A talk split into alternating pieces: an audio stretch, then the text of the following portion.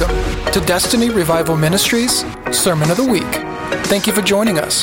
You can stay up to date through our social media or give from the link in the details. We hope this message blesses you.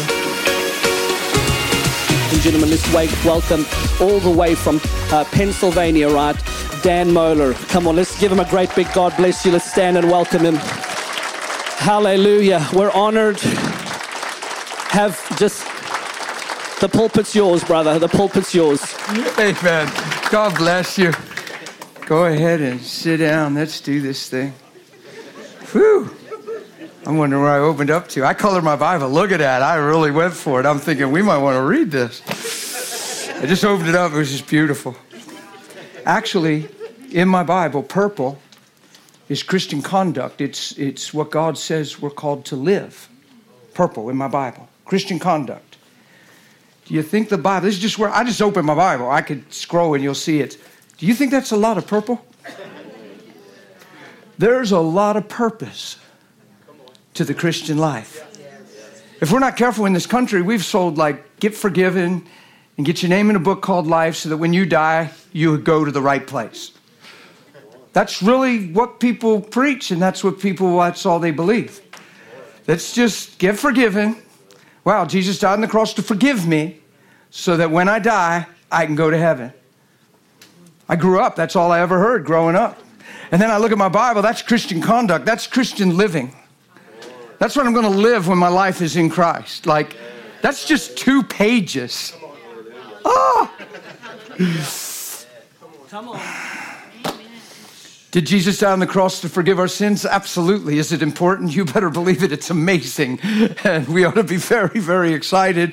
More than that, you ought to receive it. You ought to just let him forgive you. You ought to let him love you. You ought to stop fighting and say, well, I don't know, but I did a lot of, well, you don't know, but I just stop. He loves you or he'd have never hung on that cross. Yeah? What, you expecting me to get wild? What? Okay, man. I thought you saw something I didn't see yet. I thought I was ready to break out. I didn't know. I'm glad to be here. Do you know why I'm here? Because I want to be.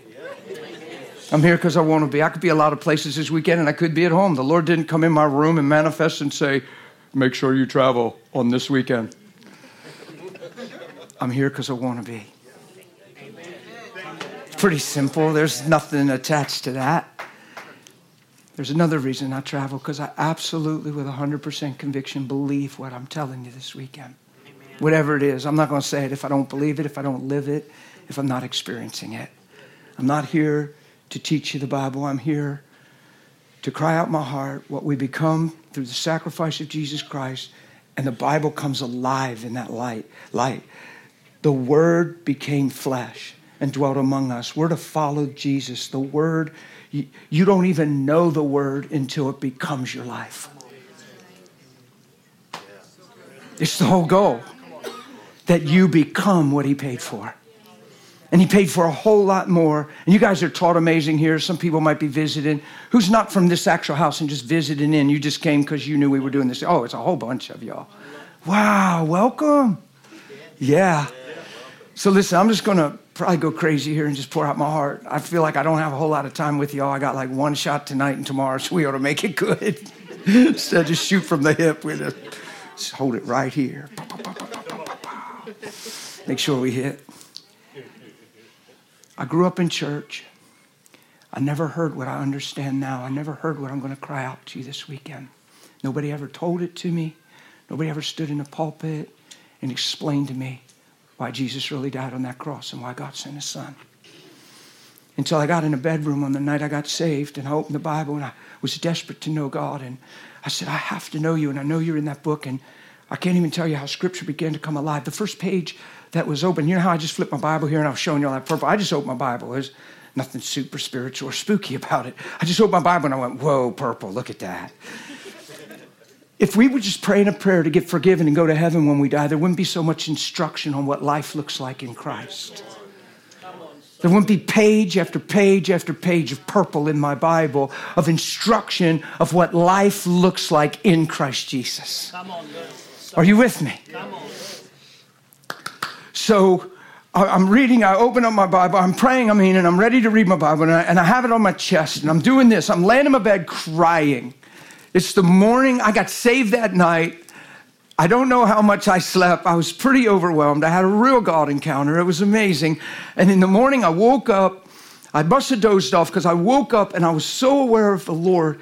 It's like he put this reality in my heart. I couldn't escape. It was like, you're real. And I was overwhelmed. But I woke up and I don't know where you come from, your background. I was praying in tongues. Like, you say, boy, you got deceived quick. I don't. That's what people say. Nobody talked me into nothing. Nobody prayed for me. Nobody sat and taught me. Nobody said, say yabba dabba do backwards 3 times and you got it. I just woke up and I'm praying in tongues, aware of the Lord. And I don't know what else to tell you, but it was amazing. And I was crying and I was overwhelmed and I knew, and I kept saying it the night before and that morning, I kept saying, my life will never be the same. My life will never be the same. This changes everything. I'm changed forever. I'm just saying it all the time. Man, if you'd have heard me praying as I was getting a hold of this, I had a leader tell me to cool down and back off praying. I'm going to set myself up for failure and blah, blah, blah. And I'm thinking, no, I believe this stuff. Like, with all my, I ain't setting up for no failure. I'm believing. I'm releasing faith to receive grace. So truth becomes my reality and not my doctrine. Are you all with me? No, I'm going to get free here in a minute. I'm just being easy and gentle with y'all. I don't want to scare nobody. I have my Bible like this, and I'm crying, and I said, I got to know you. I got to know who you are, and I know you're in this book. I know you're in this book. You got to show me who you are. I'm desperate. I'm crying. And I said, okay. I got to read somewhere. I don't know where to read. I had to look for my Bible. I didn't know where a Bible was in my house, but I knew we had one somewhere. And I actually knew I had one somewhere. I found it in my underwear drawer. It's not good. Hiding under my SpongeBob's. I don't know why it was there. I guess nobody would have looked there. I don't know. I didn't read my Bible. I couldn't even tell you. But I knew I had a Bible in the house. I found it in my underwear drawer. I grabbed it. I crawled in bed. I did this. When I laid my Bible down on my lap to read, I was in 1 Corinthians 13. Y'all know what that's called? It's called the love chapter. It's a whole lot of good stuff in Corinthians 13. But when I looked down, Gabe, all I could see was one phrase. It's like it's the only thing I could see. I can't explain it. I don't have these encounters. I never saw my Bible. I'm not a Bible plunker. I'm not like, okay, Lord, where do you want me to read? Woo! I'm not like that. But that morning, it was supernatural. I laid my Bible down, and I looked, and all I saw was, if you have not love, you have nothing. Come on.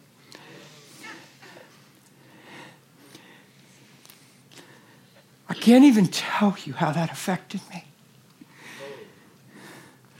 If you have not love, you got nothing. And we're preaching prayer so you can go to heaven. If you die tonight and don't know where you're going, pray the prayer.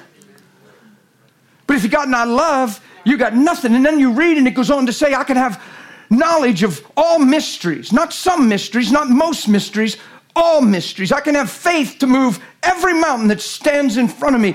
I'm unlimited in this understanding, and I'm unlimited in faith. Come on, that's a spiritual icon to us. That's the closest thing to Jesus you've ever seen. Knowledge of all mysteries, faith to move every mountain. But if you don't have love, you got nothing. But in this world that we live in, the Christian church world, that's an icon. That's the keynote speaker at a world conference. Faith to move mountains, every mountain, knowledge of all mysteries. You want prayer. You're pulling back your hair. You want impartation. Lay it right here, man. Come on. Yeah, true. I'm being real. And yet the Bible says if you don't have love, you're missing the whole point. Right.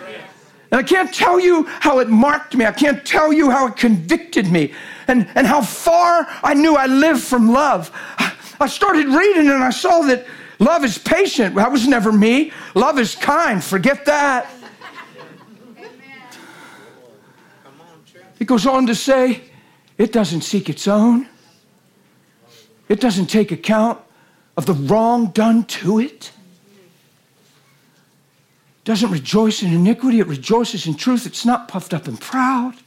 I mean, I'm reading and I'm going, wow, this love thing is powerful. And then I'm realizing it's exactly what he's doing to me. He's loving me. I've done nothing right. He came and convicted me. I didn't do anything right. I didn't make any changes. He just came and showed me the condition of my heart and how selfish I was and that I didn't even know if God was real and that I was lost and confused, that I didn't even know who I was and that I didn't even like me. I needed you to like me to believe I was likable. So I was insecure. I was self-conscious. I was low-esteemed. I was what a lot of people are. And yet he came to me at work that night. Why? Because that ain't what he sees. And this is what he began to teach me. He sees me for what he created me for, what I'm on the earth for. He sees me for what I've never seen. That's why Jesus said, forgive them. They don't even know what they're doing. There's so much more than what they're doing. They can be so much more than what they're thinking, what they're living, what they're acting. Forgive them, Father. Why is he on the cross? He knows what he made man to be. He knows what man will look like if he's yielded and surrendered and God lives in him. And he says, man, I will pay the highest price to redeem that truth. We think it's just to redeem people. He's redeeming a truth. He came to save that which was lost, not who. That. A thing was lost called purpose. God made man in his image, in his likeness, both male and female. Women, you're in this thing with me. You ain't here to serve me. You're here to run with me. Come on, girls. You say amen. That's your cue.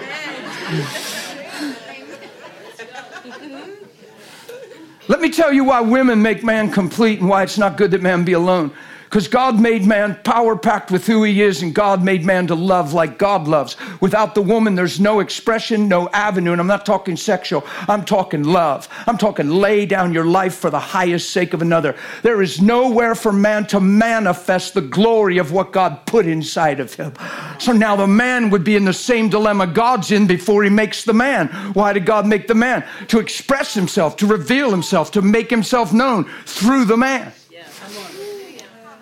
Now he looks around, sees all the animals. They all have a comparable partner.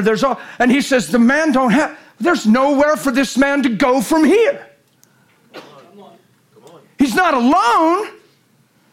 He's not lonely. He's filled with God. You think he's lonely? You think he's got itches and drives and saying, boy, I got something going on. I don't know what I need, but I need something. Oh, you need a woman. Stop it. Oh, stop it. I watched my expression and language. There's a lot of little ones in here tonight. I was ready to bring it straight. But I used wisdom, brother, in your house. No, it ain't. It's crazy. People say, well, see, but God said it ain't good to be alone. I'm just so lonely.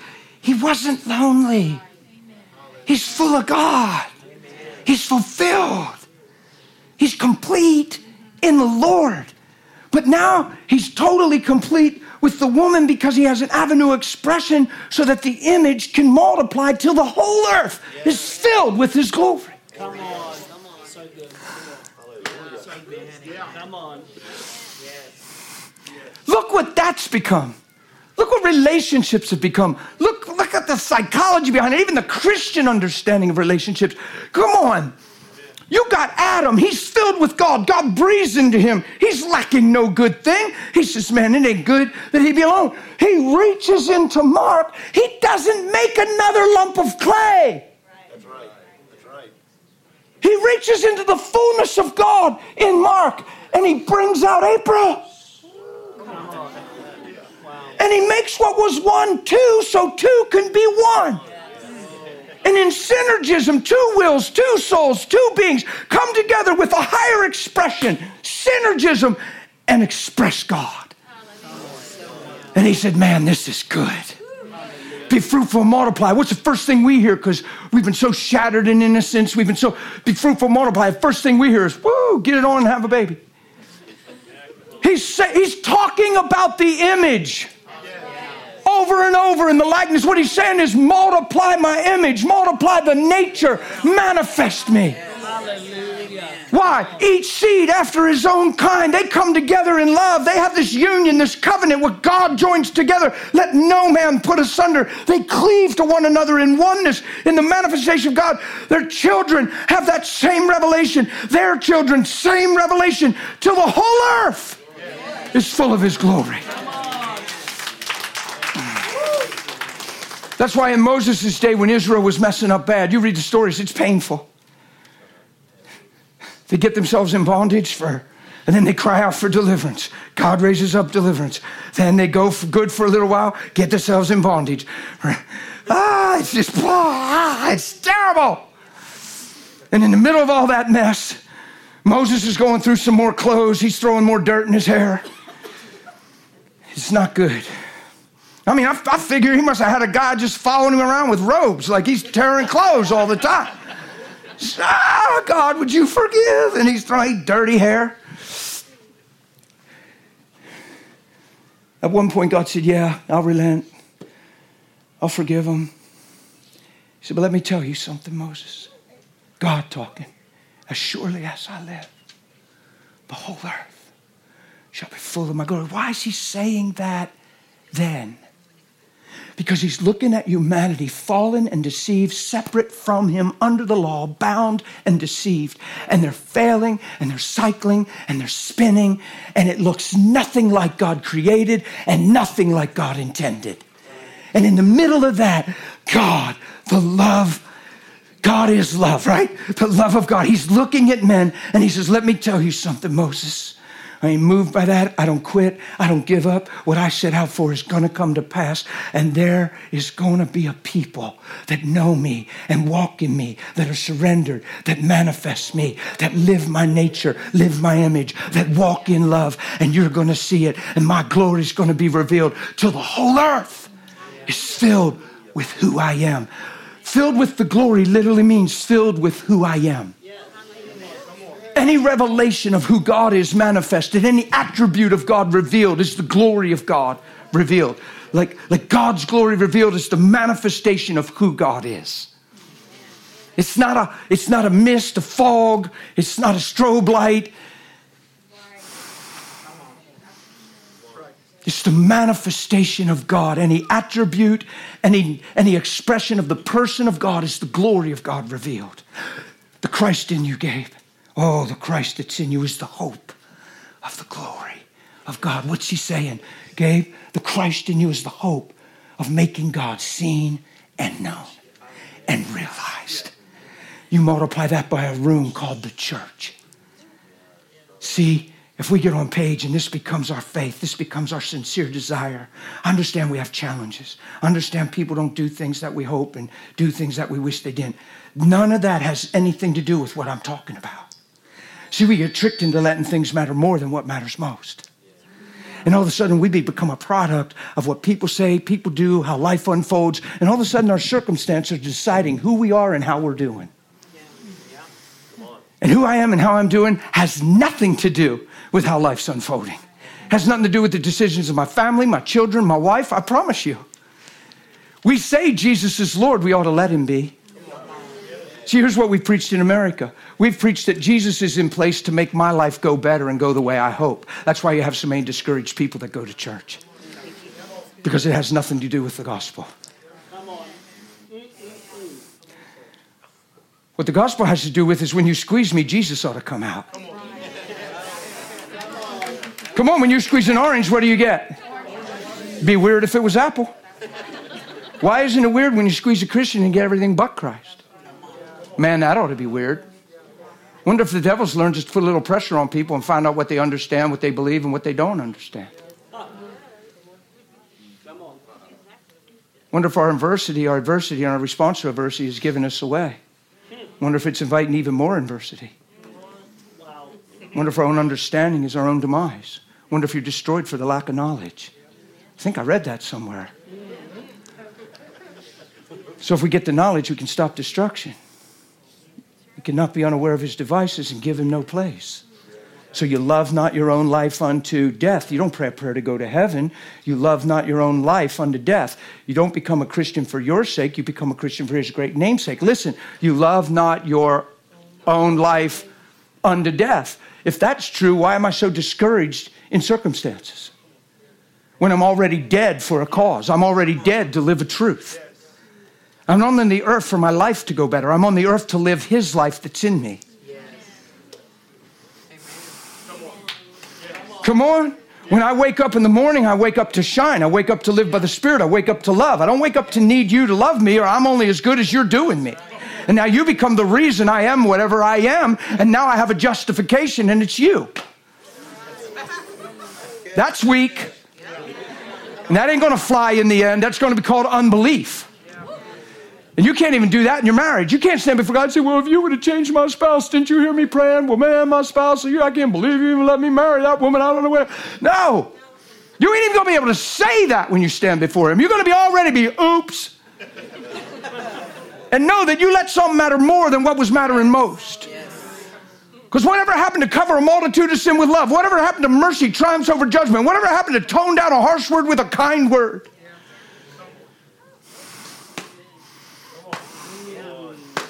Man, it takes two to do this.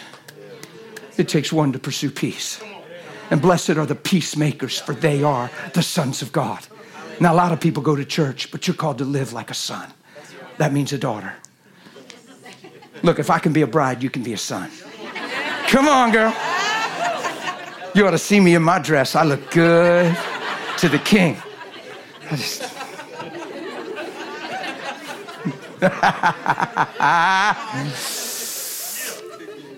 He forgave me of everything I've ever done. On that night, I said, I'll live for you. I didn't know what I meant, but I knew I was serious. I just said, if you're really real, if you love me, have a plan for my life and can forgive me of all these things I see, I'll live for you. And he said, that's all I've been waiting for. I want you. He just came on me. He never left. He ain't going to change his mind. The last 27 years feels like a dream, a blur, a flash. I'm like, if I'm in a dream, leave me go. Just don't wake me up. Doesn't mean everything's going well. It doesn't mean everybody's always treated me right. In fact, I've got a whole history of challenges in the flesh, in the natural, but none of them feel like challenges. E.C. and I were talking about it today. None of them feel like challenges. I wouldn't trade any of it in. I'm not a Christian for things to go well. I'm a Christian to manifest Christ in the midst of whatever's going. And I'm not picking a fight. I'm not stupid. I'm not arrogant. I'm not puffed up. I'm not picking a fight. I'm not like, well, devil, I ain't afraid of you. No! I'm saying, go ahead and squeeze me. Because there's only one thing that's coming out of me. I ain't picking a fight, but I ain't afraid of one. You know what the fight is that you fight? You know what your fight is? It ain't the devil. It sure ain't people. Do you know what your fight is? It's the good fight of faith. The only fight you're in is to continue to believe what he paid for and what he created you to be in the midst of adversity. Don't ever change what you see. Don't ever change what you believe. Your fight is the good fight of faith. Satan comes, Roman, looking like a roaring lion, 1 Peter 5, seeking who he may devour. You resist him, standing steadfast in, not in faith, in the faith. Ooh, he's talking about something specific now, the faith. He didn't say faith. He said the faith. I can show you established in the faith, obedience to the faith. I can show you the word the in front of faith a lot in the New Testament. Faith is one thing. That's a tool in your belt. Healing, promotion, job, protection over your children, believing your child's coming home. Just faith in stuff. But the faith is different. The faith is a perspective you and I are all supposed to have of who we've become now that he came. And who we are now that he did what he did on that cross. Yes. And that's where you find the unity of faith. That's where you find oneness. That's where you find an army that's locked and rising up. Yeah? Come on, I do this everywhere I go. I do this. Stand up with me. Can you help me? Come on, man. Spin around. What's your name? Noah. Noah? I like that, man. Did you really build that ark? No. Noah, Dan, We're here. We're a family. We've been hanging out for a month doing church together. Are you going to mistake me and Noah? Are you going to come up and say, hey, Dan, to Noah and say, I'm sorry. I always get you two mixed up. Are you going to mix us up? You ain't doing it, are you? Why? We don't look nothing alike. You ain't coming up to me calling me Noah and saying, duh, forgive me, man. You look just like him. The truth is we don't look anything alike. The truth is just between us, there's probably a whole lot of diversity, preferences, flavor, desire, stuff. We're different. Different calling, different grace, different facet of grace, empowerment. We're different. But here's the thing. We don't look anything alike, but we can both look just like him. And that's what makes us one. And that's what makes us brothers. And I live in Pennsylvania. Do you live here? He lives way down here, man. It's real. This place is really here. We're up in PA. We're like, it's really... I'm way up in Pennsylvania. He's way down here. And watch this. We can both wake up on Monday morning, God willing, and he doesn't come back and get us all, which I don't think he's coming yet. He ain't ready to come. There's too many people who ain't ready. I don't think most of us really want him to come. I don't know that we've stored up many treasures in heaven. I'm not talking to you personally. I'm talking at large. We better be ready for him to come. Some of our family ain't ready. Some of us ain't ready. But watch this. Noah can wake up Monday morning. I can wake up Monday morning. I'm thousands of miles away. I'm 1,500. I don't know what it is. But he's down here and I'm up there. But watch this. Noah and I can both wake up for the same reason. Amen. We can both wake up to shine. Right. We can both wake up to love. Amen. We can both wake up to manifest Christ. Watch. We can both wake up believing nobody owes us a thing. Right. And the whole reason we're alive is to manifest the goodness of God. That's what makes us one. That's how God's going to cover the earth with his glory. When people don't just go to church, but they actually become her. And they actually manifest the will and nature of God in their lives. That's what makes us one. Amen? Yeah, it's just true. So let me go back to this. I'm in my bedroom. He says, if you don't have love, you have nothing. Guys, that pierced me. I can't even tell you how it pierced me. You can have knowledge of all mysteries. That's what people pursue. People pursue words. They pursue prophecy. They pursue mountain moving faith. Like, we're pursuing all these attributes without pursuing who he is. He's love. Like, God is love. And love, it doesn't fail. It's patient. It's kind. It never fails. It doesn't seek its own. Takes no account. How much account? Some account. A little bit account now and then. Weighs the assesses the story. Looks at the facts and decides. Or takes no account.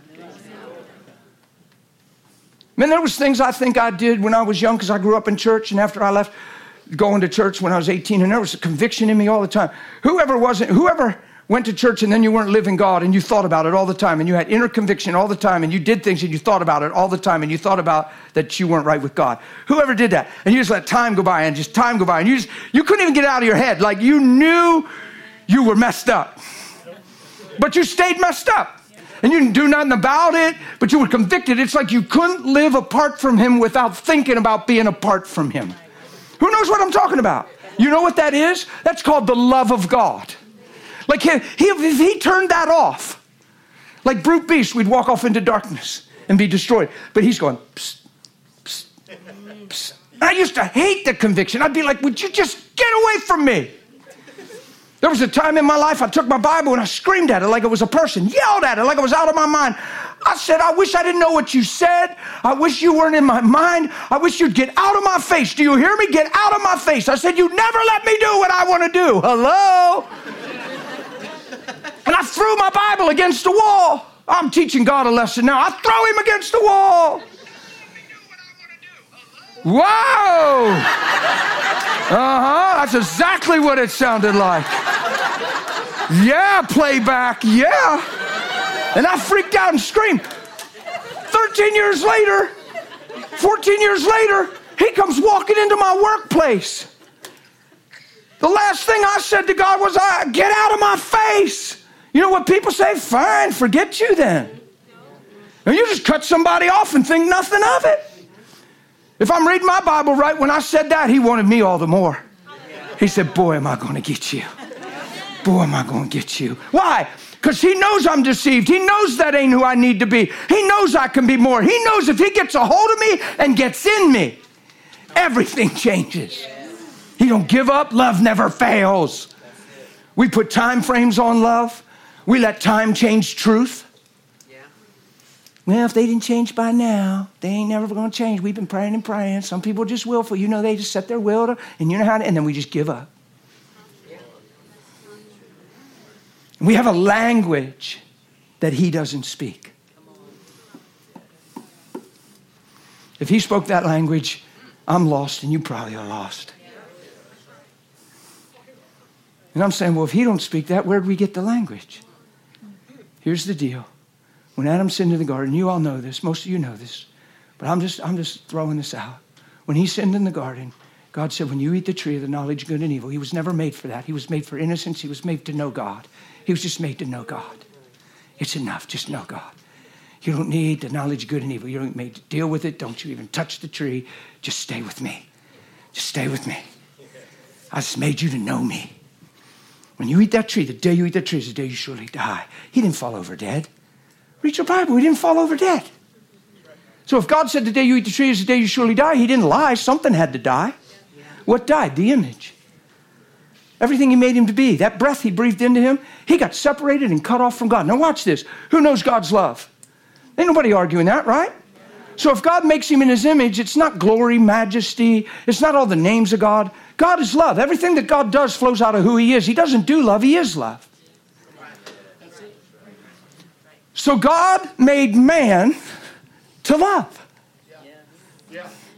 He loves you women so much that when he saw himself in Adam, he said, oh, now it's time. And he brought out the woman because now he can love her like God loves him. And now they can come together in that covenant love and reproduce and keep multiplying after their own kind. We've turned it into, most of the time when we say I love you, you know what it means? It means I need you. It's emotional, feels real, but it's usually in vulnerability, it's in need. Because we can say I love you and the next day have an argument and tell each other off. We can say I love you and then not speak for 3 days. We can have 3 kids and believe all of a sudden we hate somebody. It means you never did love because love never fails. You need it. You know how people say, don't ever leave me. I don't know what I'd do if I lose you. It would just break my heart. That's idolatry. There's only one that deserves that. You don't find your identity through people. You find your identity through Christ so you can finally love people. The only people who can break your heart is the people you let break your heart through lack of understanding. Like, watch this. I'm going to be bold. I don't know if you can handle this right now, but I'm going to go for it because it's in my heart. So I'm going to take a risk. My wife has no ability to break my heart. I love her. And I'm fulfilled in Christ. So I don't wake up for my wife to do anything for me. I wake up to be like him, and that just works. So we have an amazing relationship. Yay. I didn't wake up for you to love me. I didn't wake up to expect a thing out of you. I didn't fly down here without expectations, except that if he gives me my mic, I'm going to preach Jesus. Come on. So you can't break my heart. You can't fail me. You can't let me down. I don't find myself through you. I don't have insecurity. I'm not low esteemed. I'm not trying to get accolade. I don't need affirmation. Are you kidding me? Jesus died on a cross and shed his blood to put his life in me. That's affirmation. And he said, your life is worth living. I don't need you to tell me that now. I got the gospel. No, we've lived off of each other, guys. And we think it's normal. And if you talk outside of that, then you ain't relating and you ain't keeping it real. Keeping it what? Keeping it worldly, secular, human wisdom. What fruit did we produce believing those things? No, you just have a reason to not be like him. You have a reason to be hurt. You have a reason to be devastated. You have a story to back up your emotional makeup. No, I do not need a justification to live my life outside of Christ. Because I got a reason to live Christ. Come on. And I can tell you stories about my wife and get in details. I'm not exploiting her. She went through her own struggles. There was things that happened. She went in identity crisis. There was stuff that happened. But what I'm telling you is true. It's why I'm so passionate and so adamant. When am I ever a man with a problem? Why isn't she just in trouble? She needs Jesus. He lives in me. Now's not the time to be another frustrated husband on the earth. Self-centered that says, I love you. I love you if things are going the way I want. No, she's hurting. She's believing wrong things. She needs compassion. She needs patience. She needs everything that love is. And love is God. She doesn't need me broken, and I got a lot on my plate, and she needs to pull it together so I can, she's being so insane. This is terrible timing. Mark, you got to pray for us. If she don't change soon, I don't know what I'm going to do. I know what you're going to do. You're going to live like Christ, and you're going to walk in love. You're going to live by the Spirit, and you're not going to let the weakness of your spouse become your highest strength.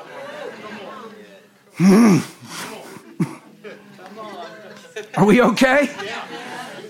See, the reason I'm a madman is because I live this way. And you're way too late to talk me out of it. No, my kids ran off and did crazy things, seeking their own identity. They got ripped by God. My family's doing great. It all came around. Why? If you teach and train them in the way they should go, they grow old, they're not going to depart. You can't fall apart when they fall apart. You're not leaving a testimony. You're not an epistle to be read by men. You don't get into weakness because they're in weakness. You don't let what they don't see become your vision. Jesus is the light of the world. You don't live off of a painful yesterday story, excuse me, that says, you know, I'd be in a different place if it wasn't for, well, you don't know what we've been through. And yeah, she did that, yeah. And then at the same time, my son, and then my daughter even, it was like I was all alone and all three at the same. Come on, what is that? What am I looking from you? Now the highest grace I've received is that you care about my painful story. How's that make me free? How's that change anything? So now I'm reduced to getting sentiment and sympathy and call it compassion. Oh, I can feel a little bit of stuff in the room right now. No, I feel it. It's a little crazy right now. That's okay. I ain't backing down. I ain't afraid of nobody in this room. I'm just having fun. But actually, I'm not. Because you can't kill me. What are you going to do? Shoot me and send me to Jesus? What are you going to do? Shoot me and send me to Jesus. Okay. Aim good. Come on, I'm in Alabama. The police tried to get me out of a service. They said, people don't like what you're saying. They're mad you're here. They think you're a heretic. And they said, if you come to town and we give you a mic, they're going to kill you. You ain't getting out of here safe. And I'm like, this is nuts. They said, well, we're here to make sure, and we're going to shadow you and take you. And I said, you ain't doing none of that. That's intimidation. If you yield to it, you got to run from it the rest of your life. If they say they're going to kill me, let's let it play out, see if they can. Just deal with it. Well, brother, you got to use wisdom. Whose? Your fear or faith in God? Protecting your own well-being? Yeah, but you got a family, you got kids. Now you're bringing all the sentiment in. Wonder if you just trust the Lord. Wonder if your life is surrendered and you love not your own life unto death, so death doesn't ever become a threat. Wonder if threat isn't a fear. Wonder if threat is an issue. See, if threat's a fear and you get a terminal diagnosis, you'll never pray the prayer of faith. You'll pray because you're afraid you're dying. 1,000 people can pray for somebody dying, and all there is afraid he's dying because they love him and he's a man of God and they can't believe he has cancer, and they're perplexed and they're even wondering why God and how come God and why didn't God, and they're fasting and they're praying and he dies, and now everybody's in turmoil.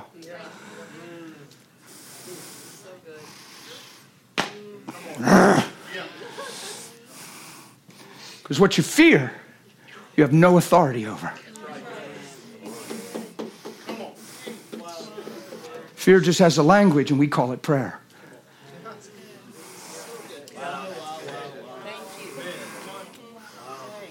Are you all right?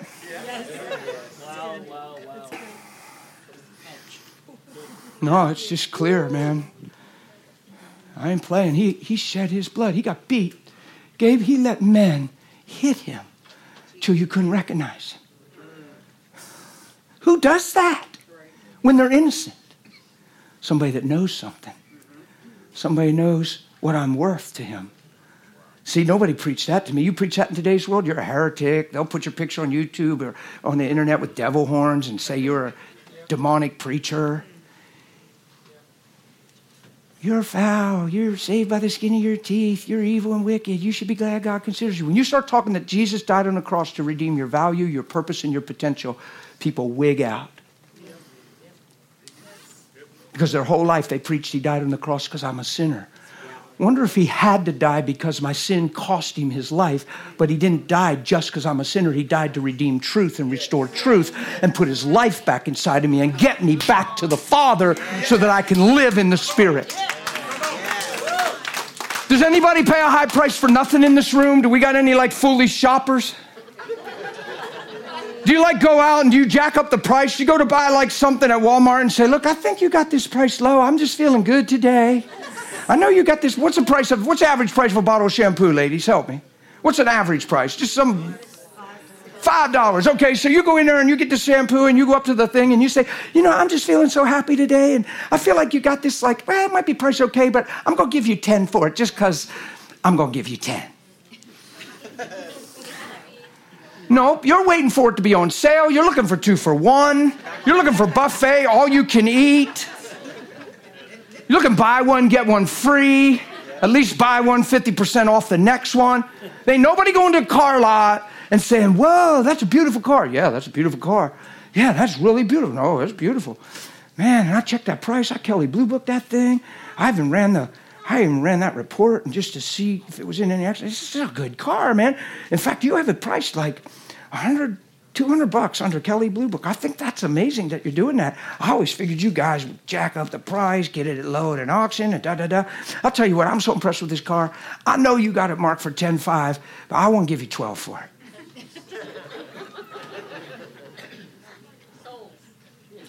But nobody does that. So why don't we understand the cross? Who does what Jesus did? If he doesn't believe the purchased possession, that's you, the purchased possession isn't worth what was paid.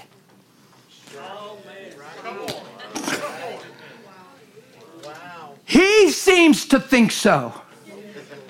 Call it heresy if you want, and don't walk in righteousness and push off God and live in a false humility if you want. But I'm going to receive Romans 5, the abundance of grace and the free gift of righteousness and reign as a king in life. Come on. You do what you want with it. But I'm telling you, he knows what he paid for. He knows exactly what you'll look like if he gets in you and you surrender. And he says, man, that's worth the price of my blood. I will wash away your sin. I will make you stand before me holy, blameless, and above reproach. I will fill you with my life, fill you with my wisdom. If you seek me, you'll find me. If you hunger, you'll be filled, and you will manifest my glory. I'll pay for that. Yeah, I'll take him. Come on.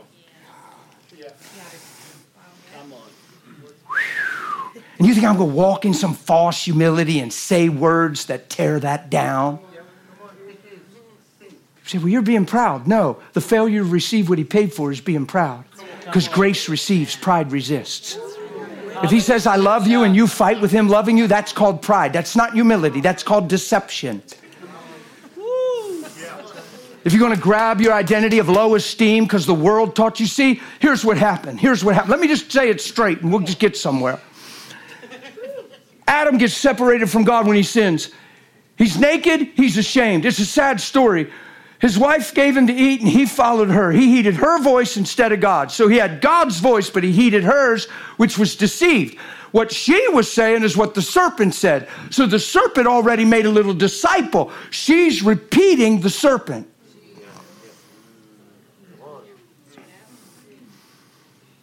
So this is this war we're in, each seed after its own kind. The devil's trying to multiply himself. God wants to multiply himself. You know them by their fruits.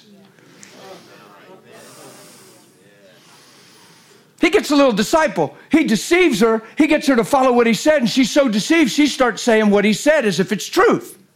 But Adam has the word of the Lord, but he heeds her instead of the Lord. Now he's really guilty. Treason. Bam. It's the day you surely die. He didn't fall over dead. What died? The image. He got separated from God, and his sin separated him. So he's hiding. God walks in the cool of the day. It says, when Adam ate, it says they saw they were naked. What happened? For the first time, they saw themselves. All they knew was God. They're innocent. People say they were so clothed with the glory they couldn't see their private parts. Stop it.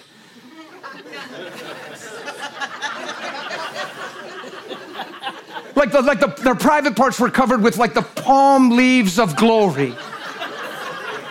And Eve's just strutting through. And you can't see nothing because glory's over those parts. Stop it. They didn't see themselves. There was innocence. There was no lust. There was no self-centeredness. There was no twisted sexual drive. People say God gave man his sex drive when he said, be fruitful, multiply.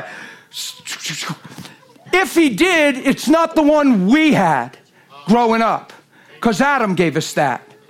Did a real good job of giving us separation from God. Let me tell you what happened. He gets cut off. God comes and he says, Adam, where are you? He's looking for Adam. Who knows? He knows where Adam is. He's not like, you have really fooled me this time. I've looked everywhere.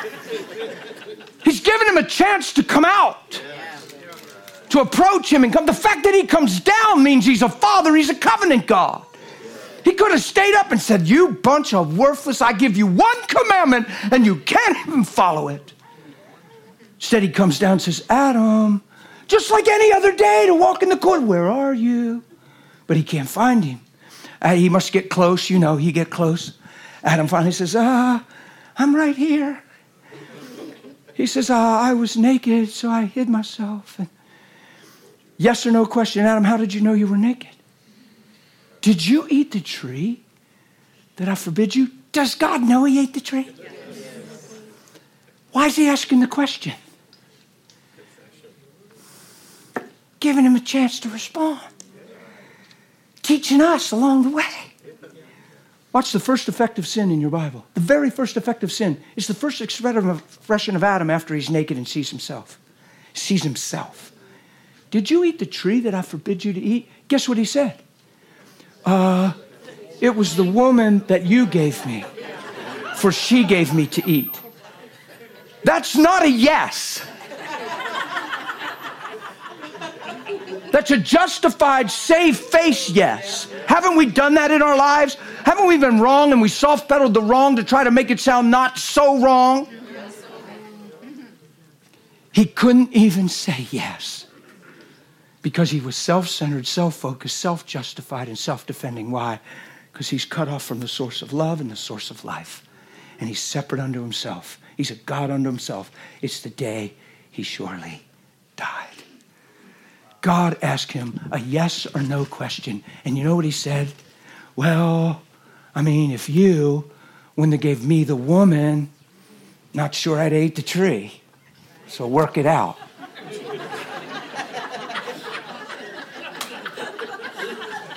Isn't that what he's saying? Yeah. The first expression and expression of sin in your Bible is self-centeredness, self-protection, self-justification, self-defense. Wow. Why do you think Jesus came to the earth in Matthew 16 and said, if any man come after me and wants to follow me, there's something I need you to do. I need you to deny yourself. Why? You were never made for you. You were made for his image, and you were made for his glory. Come on, if you put metal in a microwave, you will mess it up. Read the manufacturer's handbook. Microwaves were not made for metal. And if you keep putting metal in that microwave, do you ever do it by accident? You ever leave a fork on there? Do you ever leave an aluminum foil on something, and you hit the button and go, wow! Shakarabah, right? You pray in tongues and don't even believe in it. You just freaked out. You ever do it? Read the manufacturer's handbook. It wasn't made for that. It's just in the design. It has to do, it's a reaction. It ain't good. And if you keep doing it, what are you going to do to the product? You're going to destroy the microwave. Watch. Read the manufacturer's handbook. Men were not made for themselves. They were made for the glory and image of God. And if you continue to live for yourself, you're just going to ruin the product. You don't incorporate him into your life. He becomes your life. You just don't become a Christian for blessings and provision and protection. Such a self-centered gospel in this country. Just coming to Jesus for a better life. Coming to Jesus to fix the things you broke and fill your vats and barns. No, it's to put his life inside of you so you can live by the Spirit and not fulfill the lusts of the flesh. And walk in the light as he's in the light.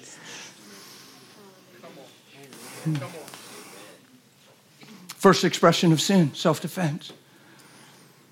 What happened? God made Adam to love. God made Adam to love. And then he reached into that love and brought out the woman of the man, woe man of the man. So the two could be one in that love. When Adam got cut off from the source of love, he became in need of love. And every man since that day was born into Adam. And you must be born again.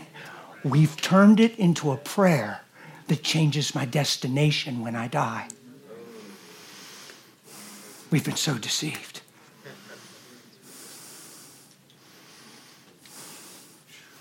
From the time you are born, you have no identity and you have self-centeredness at the core.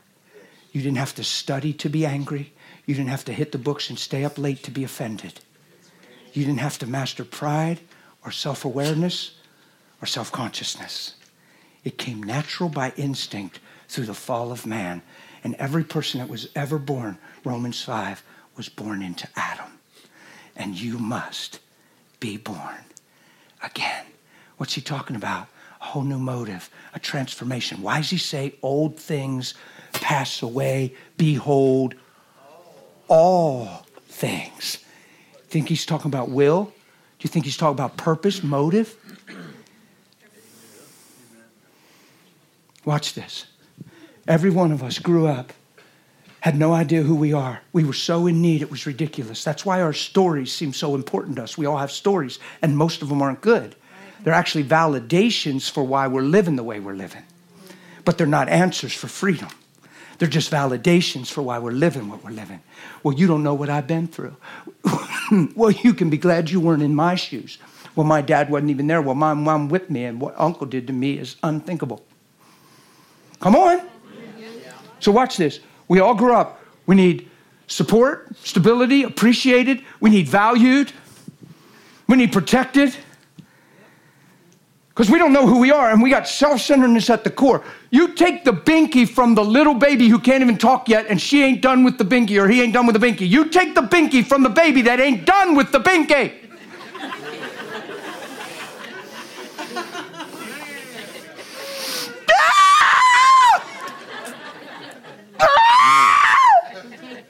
They get a little older, you take the little cupping. Mine. Where did they get that? Did they learn that, or is it just there?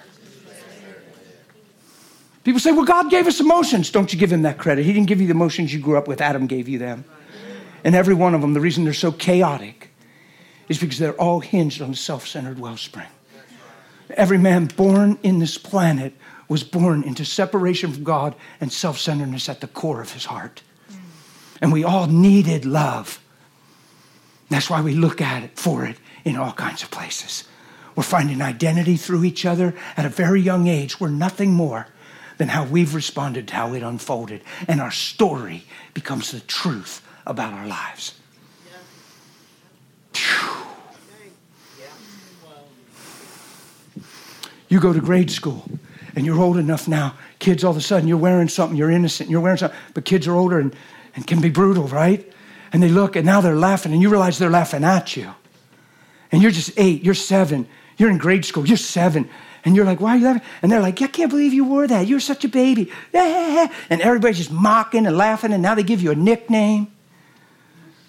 And because you have so much need in your life and you have no clue who you are and you're so vulnerable and so tender, all of a sudden you actually start believing you're a misfit. You start believing you don't fit in. Your esteem crashes. Your identity is bankrupt.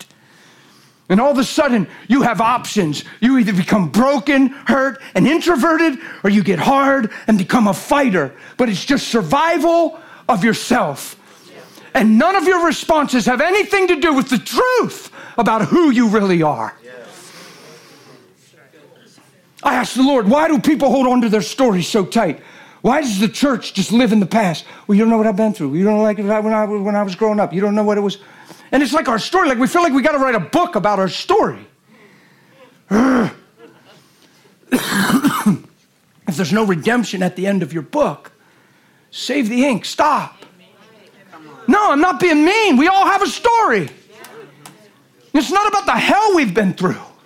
If we went through our stories in this room tonight and everybody told the worst of the worst, all we'd do is locate who's been through the most hell in the room. And then what? Sing It's All About Heaven?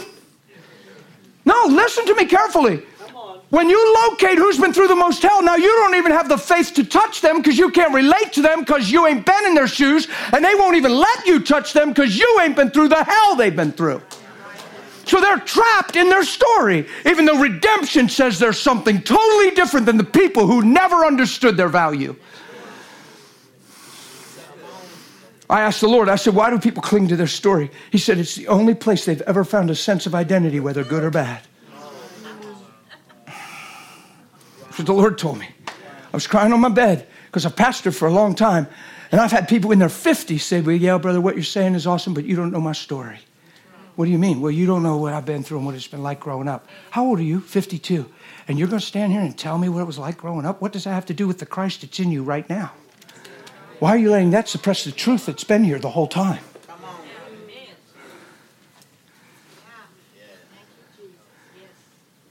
So we're not here to compare our stories. You say, well, I was touched wrong. I know. A lot of people were touched wrong.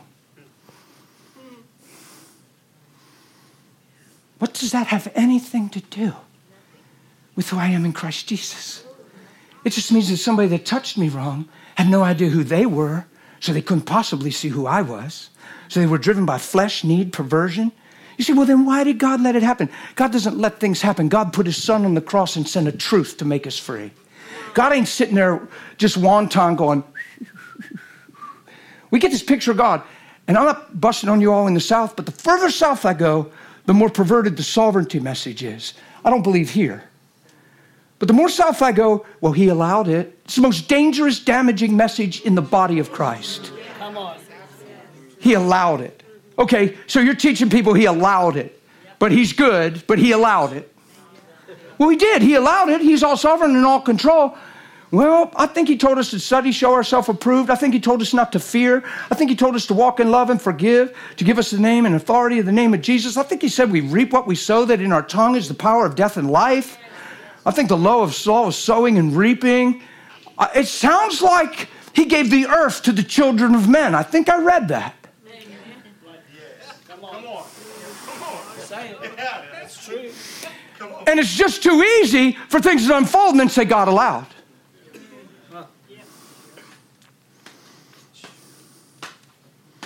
I'm not saying it's fun when somebody's molesting you and they're coming night after night and you feel like you're getting no freedom and you're crying out to God and you're only 7. And you're saying, don't let them touch me again, God. And then they touch you again. I know that gets blurry and confused. At some point, God wants to reveal that, listen, I paid a way for your escape. Men are deceived and perverted and the whole world lies in the sway of the wicked one. It's all part of your journey. It's all part of your story. The enemy's plan is to get you so hard, so hurt, so deceived that when you hear the good news, there ain't nothing good about it. Because you don't know what I've been through. But God's plan with the gospel is take a look at what he's been through so you can find a new identity and get a new story and get new life through Jesus Christ, where you can put off the old and put on the new and actually understand if those people in my past knew who they were, they'd have never done what they did. If they were filled with the Holy Ghost and in love with God, they wouldn't have said what they said, they wouldn't have did what they did, and they'd have seen who I was. So why would I let their deception leaven me and cause me to live the rest of my life a product of what they did when he did something greater? Come on. Now I'm laying that thing out. I'm explaining it for you. Because how easy is it just to stay in hurt, but boy, it pays a heavy price. You just stay in your story. There ain't no life there. It's just miserable. The last thing you need is permission to stay where you've been if where you've been ain't producing Christ. The last thing you need is to feel sorry for yourself. It's the loneliest party you've ever been in. How can we deny ourselves and feel sorry for ourselves? I'm not being insensitive. I'm asking you a question. How can I deny myself and have so many rights? Well, they should have never. That made me mad. Well, that hurt. So die.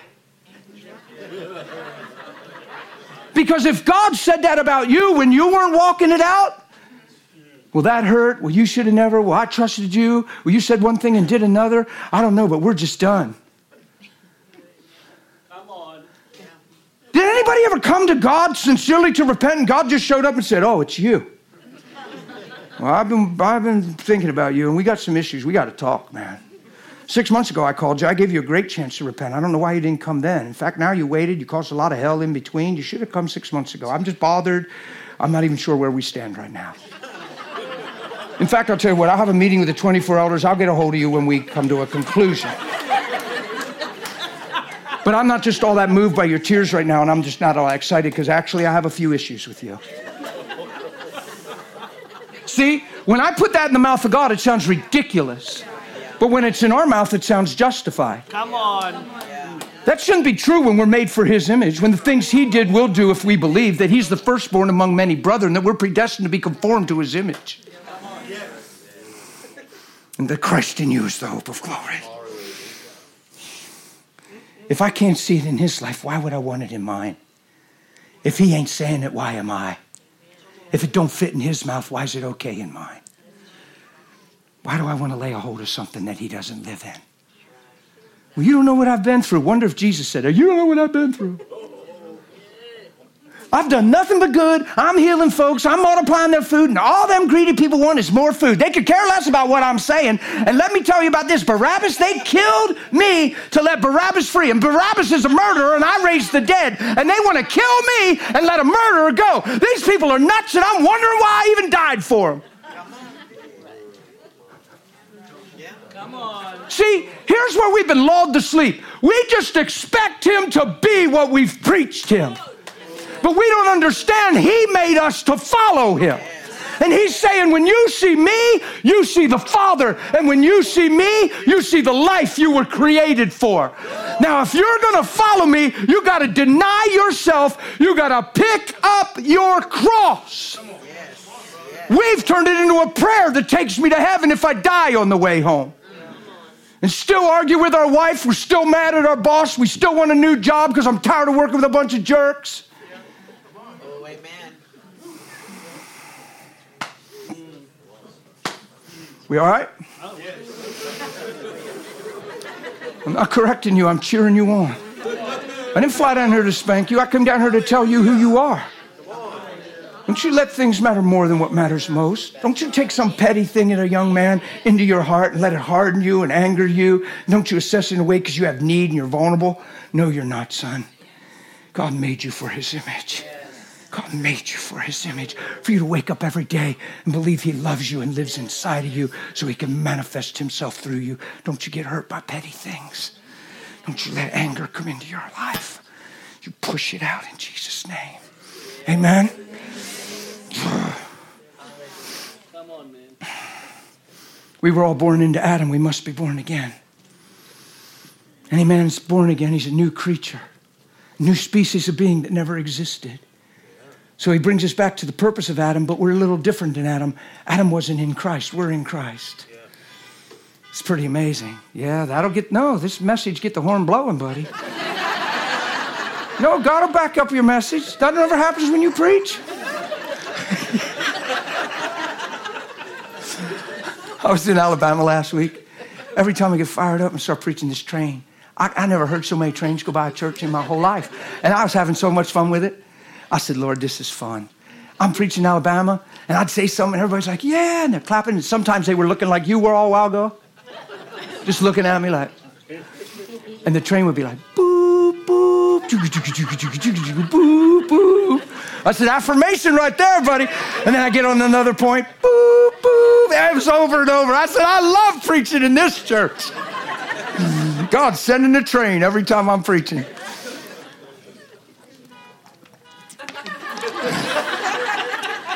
You see why we're laughing and why we're having fun? What I'm saying is serious and sober, and it cost Jesus his life, but he doesn't want you heavy. He doesn't want you walking out of here saying, boy, I got a long way to go. He wants you walking out of here saying, man, I got light on the trail. I got direction. I got vision. I got purpose. He doesn't want you heavy. He doesn't want you questioning if you're saved. That's right. That's right. I didn't come here to overwhelm you and make you heavy and feel condemned. I came to share good news. That God thinks a whole lot more of us than what maybe we've even pursued. And that nobody pays a high price for nothing. And if we're the purchased possession of the price he paid, he must see something way more than some of us have dared consider. And we're going to hold on to a petty past identity. Do you know every addictive behavior is attached to a low esteem and a crushed identity? And people don't see the value of who they are, and they live in a cycle. So they live up to the low level in which they see themselves. Yeah. A man bound in pornography, we think he needs delivered by some spirit. No, he needs to see who he is. Yeah. There ain't no man bound to pornography that knows who he is. He doesn't know who he is. He's feeding something that's false. Yeah. And if he ever gets to know who he is and sees his value, he'll see the real truth about what he's been feeding in. And then he'll actually see the people different and have compassion instead of lust. Why? Because he won't want to feed himself in that temporal lie. He'll want to live by the Spirit. Why? Because he believes his life is better than that. And then he'll realize the people he's being entertained by are better than that. See, I realized a long time ago, he loves me. And he gave me the best look at you I've ever had. That's why I flew down here. I get my own plane tickets. I don't ask for any honorariums or offerings. I just fly into town to preach the gospel. Why? Because I believe it. Amen. Nobody ever bought my plane ticket. People empower me to go. I'm empowered to be here. Amen. This isn't, I'm not earning a living today. I'm not putting bread on our table. I'm telling you all the truth. And I'm trusting that when I leave here, it lands on everything this man and leaders have been crying out.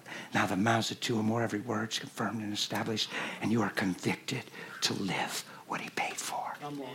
And that you won't settle for anything less. You won't have a sell-out price. You won't sell cheap because you've been bought with a price and you're not your own. And if what you're thinking ain't producing Christ, change what you're thinking. If what you're saying ain't producing Christ, then live in the conviction of that and say there has to be a higher way to think. Don't you leave here and get caught in animosity. Don't you get in some petty argument with your spouse. Don't you live in tension. Don't you let the sun go down on your wrath. Come on. Self-centeredness is the only thing that keeps those things alive. The only reason people have this is because they're self-centered and they won't admit it. I'm not judging you, and I'm not comparing me to you, but you could ask my wife. There ain't no way we're having this because I won't ever have it. I'm not saying she would. But I know I won't, and it takes two to do this. That's right. I'm going to cover everything with love. Well, you're a doormat. Jesus wasn't a doormat. Well, you're passive. No, following Jesus. I don't need a right to be something less than he is. But let's not get lulled to sleep and just expect him to be a certain thing. We say, well, that was Jesus. No, that was love. Come on, we get religious with this thing. Well, yeah, but that was Jesus. When I put them little analogies, whoever saw the chapter in your Bible where Jesus woke up one morning and he wasn't feeling it and he was a little grayed out and he was just sitting on the Mount of Olives and he didn't want to face the people because the people were backbiting and bickering. So he was like, and Peter said, Lord, what's wrong? What's wrong, me, Peter? And don't even try to preach to me, man. You don't even know what I'm going through and the shoes that I'm in. You don't know how it feels every day to preach, preach, preach. And people just backbite and bicker, find out what devil's in you. Well, that ain't right. Well, that ain't what I grew up with. And God lets me hear their thoughts. You ever seen that chapter where he's just grayed out and he doesn't even want to face the people because he's disheartened? So he tells them to just go ahead and he's going to hang back. He don't want to deal with it. Oh, you ain't never seen that chapter. You ain't never going to see that chapter. Not because he's Jesus, because he's love. Love don't seek its own. Love takes no account of the wrong done to it. Well, if that's true, then why are we so busted up by each other? I bet if we don't have love, we got nothing. We can go to church, we can have a title, we can go on a mission trip, and we can feed the hungry.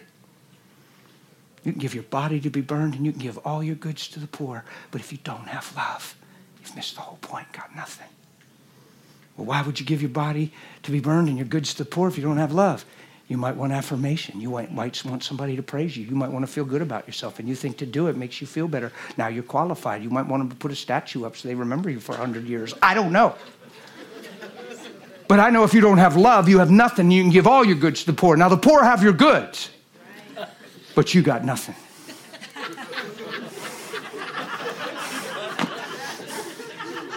Am I preaching scripture?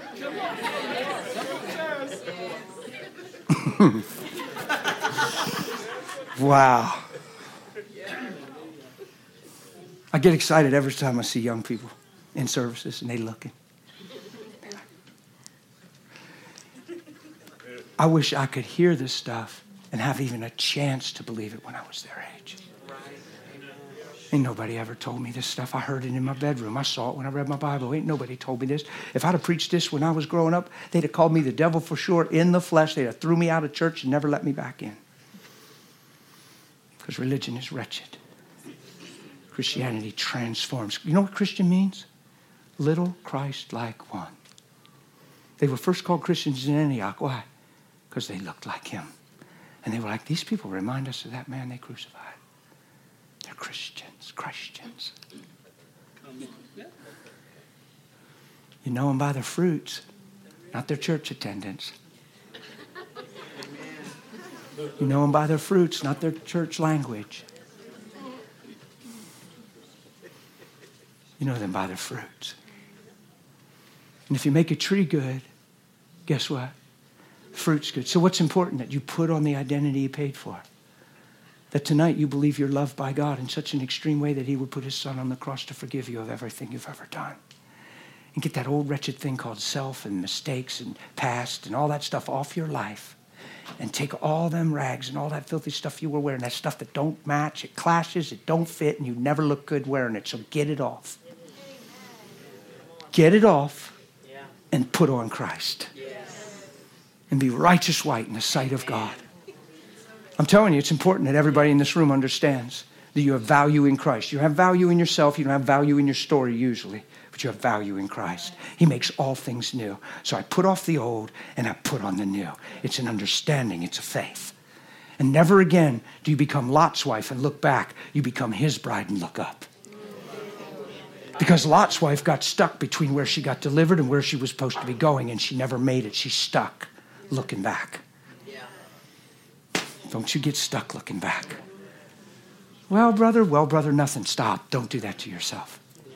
Don't be your own worst enemy and not believe the gospel when it's here. Come on, there's nothing I preach tonight that you can't live if you wrap faith around it. There's nothing I preach that's contingent on another person. It's contingent on what you believe about what I said. You can't say, well, you don't understand my spouse and it's so hard. Stop. You're not selling me that. I ain't buying in. I lived married like I was single for 8 years. My wife lived in a hole of deception. I didn't have emotional connection. I didn't have physical connection. But I'm married and I love her. So you're way too late to talk to me about this stuff. When I'm in the heat of that, people are calling me as a pastor to minister to their marriages. I'm giving them answers and saying, well, I couldn't expect you to understand. You're not in my shoes. Because they didn't want the truth. They didn't want answers. They wanted me to side with them. They wanted me to power play their spouse and tell them to shape up. They didn't want answers. They wanted something that benefited them, not transformed them. That's right. You're going to call a man who's living in this challenge and situation that we call it a challenge right now, and you're going to ask him for advice in your marriage when the man you're calling knows you're going through a fraction of what he's in the middle of, and you can't accept his answer, and you think he don't understand because it ain't what you want to hear. Do you hear the lie and the self-centeredness in that? 8 years. You say, that's a long time.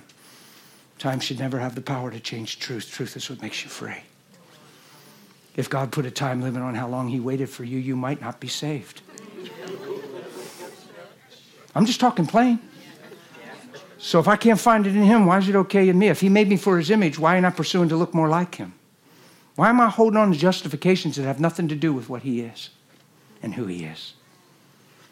Are you all with me? It says, if he loved us this way, ought we not love one another? For he who loves his brother has no cause to stumble because of him. Look, if people knew who they were and what they were doing, they wouldn't do what they're doing. True? So why don't we care about that and hurt for them instead of hurt because of them? Why do we cry for us? Why don't we cry for them? Why don't we realize they're in trouble? There's something they don't see. If Jesus shows up, there's trouble. They ain't ready. They ain't living the life. They ain't no oil in their lamp. Why are we offended that there ain't no oil in their lamp? Why don't we care? Oh, this is going to get intense. But because all we care about is there ain't no oil in our lamp, then that affects us. Now there ain't even oil in our lamp. We become self-righteous, judgmental, and religious. Yeah. Oops. That's true. When you look down on somebody, you're self-righteous. Yeah. When you talk down on them, when you talk about somebody like they're less than you, you're stuck in a sin of pride. There's no hot shot and there's no low life on the planet. Just everybody is in need of the blood of Jesus. You go into Walmart, not just that shampoo. There's all kinds of stuff in there. Who knows there's a lot of products in Walmart? Who knows there's price checks, price codes? Who knows that you can't take the tag off the shampoo, girl, and go back and put it on big screen TV and get away with that? Who knows that the TV has a different value than the bottle of shampoo? That's why there's price tags. That's why there's pages and pages of barcodes. But in the store of humanity, there's one tag on every head: the blood of Jesus Christ. Why? Because everybody has the same purchase price, because everybody has the same value. How can we all have the same value? We can all wake up and live for the light. We can all walk in love, and we can all walk in the light.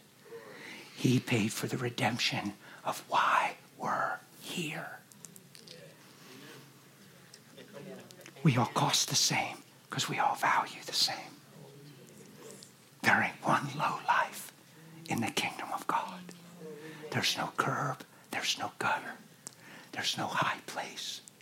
There's just people in need of a Savior. But we didn't grow up that way. Cliques, people demeaned, people broken, needing someone to love them. And the more they try to find love, the more they get shattered. And then the more they believe they're unlovable. And some of them even take what's not even theirs, their own life. It's the gravest deception. If you'd be honest in here, you'd be amazed how many hands, if you'd be honest, I'm not talking about today, but how many people live their life with a thought crossed through their mind that suicide was actually an option in a season in your life, that it actually crossed through your mind that suicide was an option. Let me see your hands, if that's true. Look at this. That is not an accident. Why? Because the devil's trying to deceive you, get you to take things so personal that you get tricked into taking what's not even yours. You say, well, it's my life. It was never your life. It was always created to be his life in you. Amen. You were never created to see yourself or think yourself separate from him. So the devil wants you, well, it's my body. If I want to get an abortion, it's my body. I'll do with my life what I want. It was never your life from the beginning. That's why it's so miserable to live outside of truth. That's why people want to die. Come on.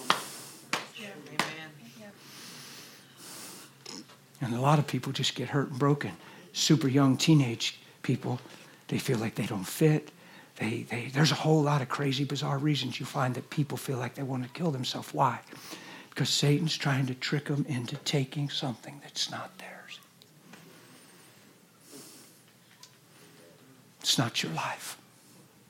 Self-centeredness is the biggest wretch on the planet, I'm convinced. Selfishness is destroying a lot of things. It's in the church. It needs to get out. If it's in your life, get a grip on it and begin to work on it. Let me give you some answers here. What time are we? Where are we at?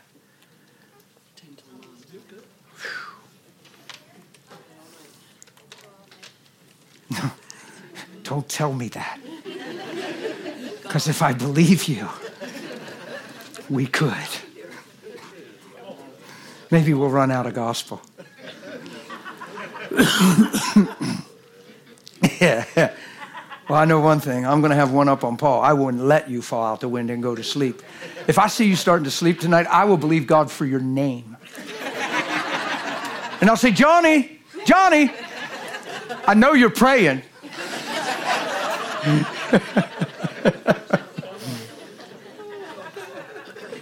Hey, Renee. Hey. You praying, right? Okay, amen. I will believe God for your name. I'm calling you out. If I see them eyes going close, I'm calling you out. Can we do something intense? Yeah. Amen. Can we put some light on this thing? Let's go to James chapter 3. It's a scripture, when I used to do weddings, it's a scripture that I used in weddings all the time. Because wedding is a beautiful thing, man. It's not a Ken and Barbie 5-on-5, don't we look great? What a picture. It's a union of two becoming one. It's all that is mine is yours, and all that is yours is mine. There's vows, there's covenant vows of exchange, giving your life. It's not praise, it's not you're so beautiful when I look at you. No, it's not eloquence of speech. It's I give my life to you. To love you, to bring out the best in you, to empower you to be everything God's created you to be. And they say, okay. And then they exchange their vows, their life with you. And you join yourself together and become one. It's a holy and beautiful thing. I would share this in weddings all the time. I did really good weddings, man. People still ask me to marry them to this day. I say no, but it's a shame I won't because I do the best wedding in the whole world. So I mess with them bad. I say it would be incredible. God would show up. Holy Spirit will tie you and everything, but I ain't doing it. Reason is it's accountable. It's not just because two people say they're in love. You want them to understand what love is. It takes me about 6 sessions of an hour plus each just to even have the confidence and the accountability to stand there and say, I believe they're ready and I believe it's God. I meet with every living parent, in-laws, step-parents, anybody that's considered a parent that's in the mix that's alive. I have a whole meeting just with them so in-laws never become outlaws, so they truly let go and recognize this is the highest relationship of their now life and that they do everything in their power to see it's blessed and manifested in what they promised and vowed. I have a whole meeting with the wedding party and tell them they're not just there to look pretty, but look as pretty as you can and do a great picture, but that is not why you're here.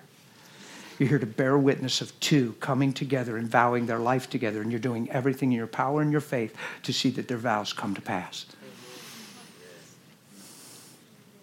So a maid of honor doesn't 3 months later, how's things going? Well, you know, I never realized you. See, I told you, I was trying to tell you. That's a maid of bummer. It's not a maid of honor. That's like a maid of bummer. That's the only word that came to me, maid of bummer. It's not good. No, here's a maid of honor. Well, listen, we talked about that. You didn't want to hear it and stuff, but the bottom line is you covenanted your life. You gave your life. I heard your vows. You said this. So what does that even have to do with anything you said? Why would that change your heart towards him and your love for him? Why don't you overcome it with good? And why don't you overcome it with love? And why don't you let the love of God reap a repentance in your husband's heart and teach him the beauty of who he's created to be by loving him in the midst of whatever. Amen. That's a maid of honor. A best man, not a bummer man, a best man. He's going to say, listen, man, I don't even want to hear that. Don't you talk about her like that. She's your wife. Well, yeah, but I just never saw and I didn't realize how much stopped. It don't matter if what you're telling me is totally true. When does she need love? You gave your life to her to bring out the best in her, to give her everything that Christ gives you, to wash her with the water of your words, not badmouth her to me. That's a best man. And if I'm your friend, I'm talking to you like that. I'll knock you out if I have to and repent later. No, I'm just kidding. No, I'm going to talk to you like that. I was a joke. I ain't knocking nobody out. I couldn't. I'm too nice. Now, baptism, I can hold you under. You can't get up. No, Samson anointing. Come on, I don't care what you look like. You can look like that right there. You ain't coming up. One finger on your forehead. You're done. Holy Ghost, come on me. Trying to get up. Every bubble stops. Jerk, convulsion, jerk. Why? Because he's going to die. You're going to make sure that they understand when they're getting baptized, they're dying. They're dying in the likeness of his death, the Lord Jesus. They're dying so they can truly live. And you never live until you die. You're not praying a prayer to go to heaven. You're dying. So I'm going to hold you. I'm a good pastor. 40 seconds after the last convulsion. 40 seconds, you got him. 40 seconds, it always works. 40 seconds, last convulsion, it's it. It's over. You grab them by faith. You bring them up. New life through Jesus Christ. Spirit of God comes in them. Now watch. If you can't, it's a win-win. If you pull them up and there ain't no, We know where they went. Bam! I'm a good pastor. Okay.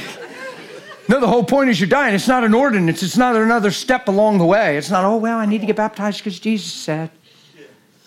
No. It's a sign of death, burial, and resurrection. And you die in the likeness of his death. And even as he was raised by the glory of the Father, so shall you be raised in the newness of life. The death he died to sin once for all. The life he lives unto God. Likewise, you reckon yourself dead indeed unto sin. You know what we say in the church? Well, yeah, but brother, that ain't right because we always sin and we're not perfect. And what are you saying?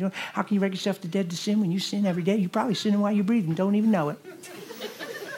Anybody ever hear people talking like that in the church all the time? Yes. How can you reckon yourself dead to sin and in a false humility boast in your ability to commit it? Nobody's ever answered that question because the people that say it are wrong. I'm not being arrogant. They're wrong. They're misguided. They're misunderstanding. They don't understand the power of righteousness. So they think when we're talking like this, we're talking perfection. No, we're talking righteousness. We're talking made pure. I'm free from sin. I'm not fighting a battle he won. Come on, man. Come on. I reckon myself dead indeed unto sin. So I'm not waking up trying not to sin. I'm waking up enjoying being a son, enjoying being forgiven, enjoying being washed and clean and made pure and holy and accepted in his sight. I'm not trying to live acceptable. I'm being accepted. Understanding my accepted will empower me to live acceptable. That's it. Knowing I'm a son will cause my life to look like sonship. Hallelujah. As a man thinketh, so is he. God's so wise. So he says, I need to get this identity of failure and this false thing off them. I need to get this sin a million miles away. So I got to get them to reckon themselves dead indeed unto sin. That means it's stain, it's sting, it's regret, it's identity, it's desire. Can I quote another one for you? 1 Peter 2, he bore your sin and my sin in his body on a tree, that we, having died to sin. Well, brother, nobody's dying to sin. We're all sinning. What are you saying? You're perfect. Everybody sins. You got sin right now. What are you trying to preach? That's heresy. No, that's 1 Peter 2.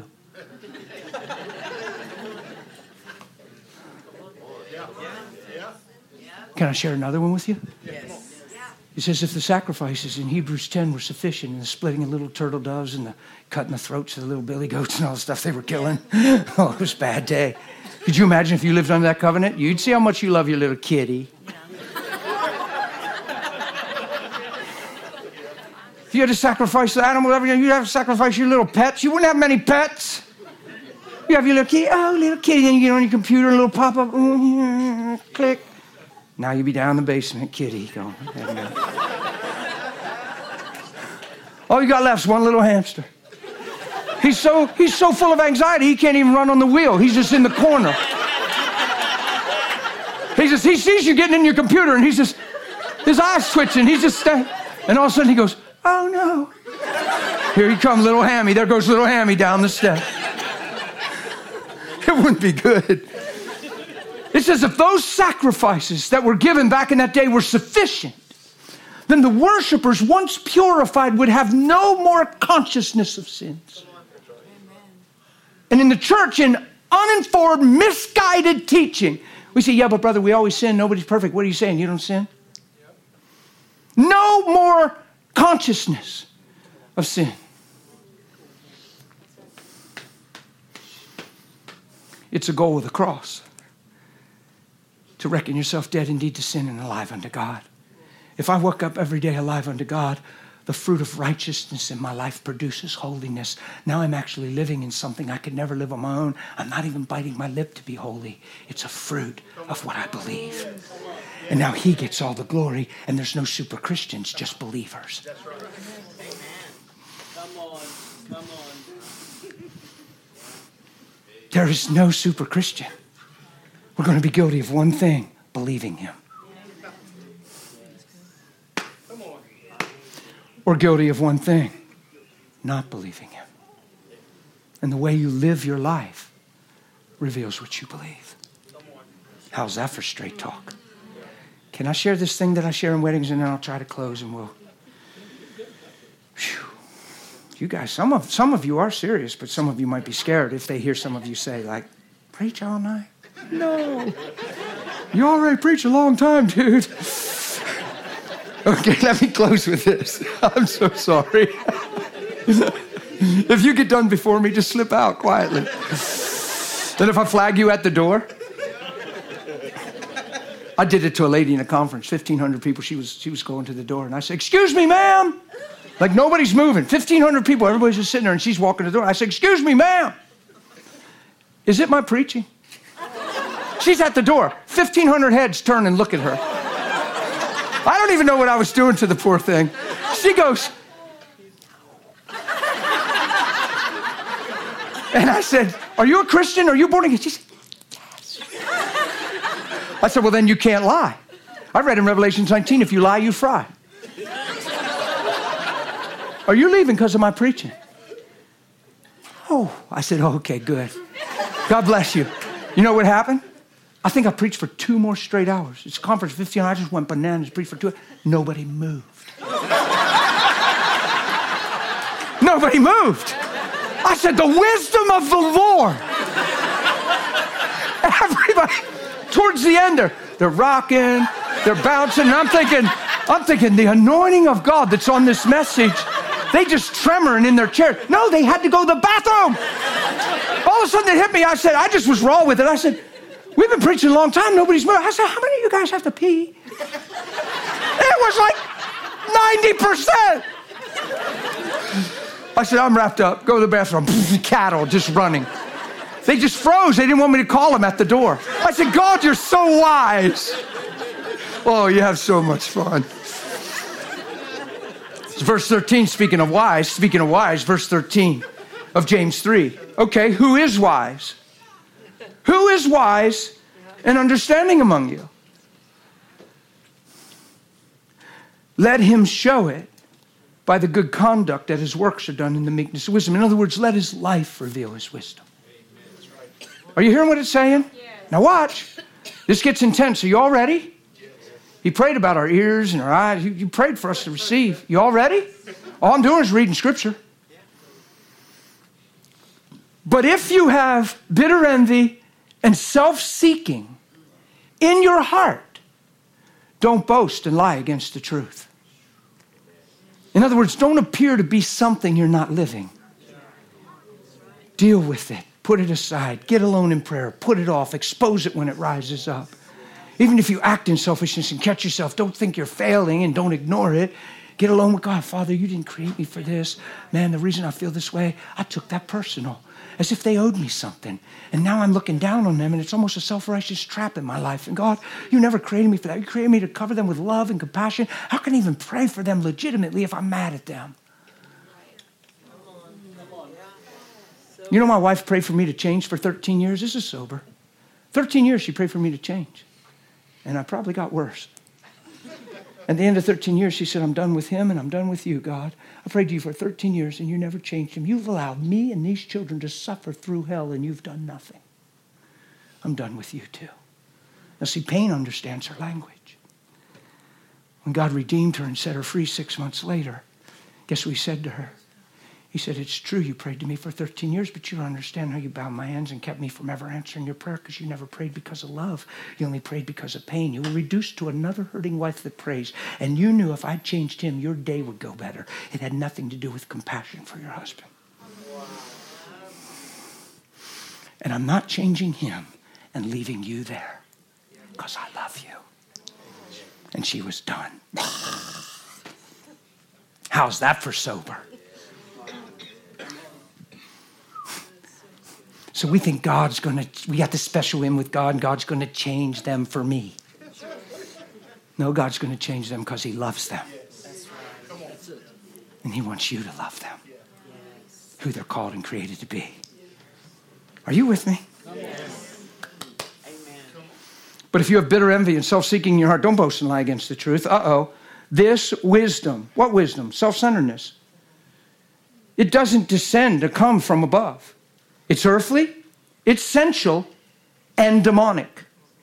For where envy and self-seeking are existing, confusion and every evil thing is present. Self-centeredness is a landing strip for the demonic and for chaos. Why? Because it's where it lives from. Self-centeredness is the opposite of love. There's not an ounce of selfishness in love, and there's not an ounce of love in selfishness. Are y'all with me? Yes. So where self-centeredness exists, every evil thing is present. Watch the paradox. You go in your bedroom to pray, and you're just offended. You go in to pray, and you're just angry. You go in to pray, and you're just hurt and broken, and you're devastated. Watch. And you start praying from that place, and it's a self-centered thing. And you're binding the devil, and you're rebuking the devil, and you're crying, and you're praying for God to knock them off their high horse, and you're doing whatever you're doing. The whole time you're praying and rebuking the devil, your motive, your life, and where you're coming from is an absolute invite and landing strip for everything he represents. Somebody ought to just preach it.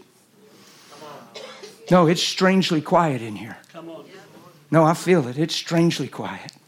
Like it's a strange feeling in the room right now. I'm just reading scripture. Yes.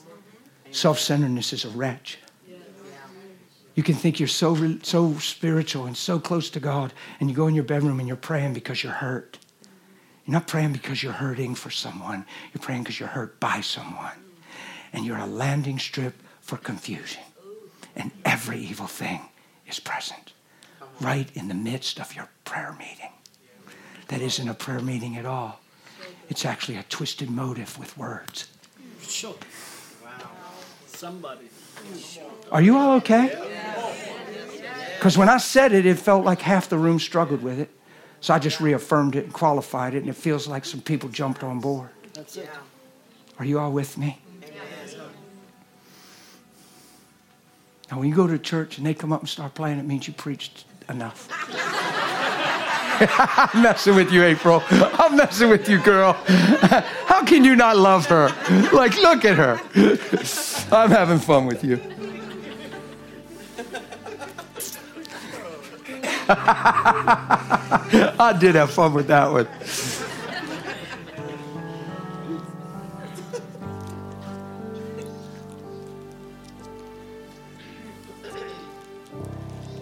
Colossians chapter 3, if you want to go there while she's playing, I want to read something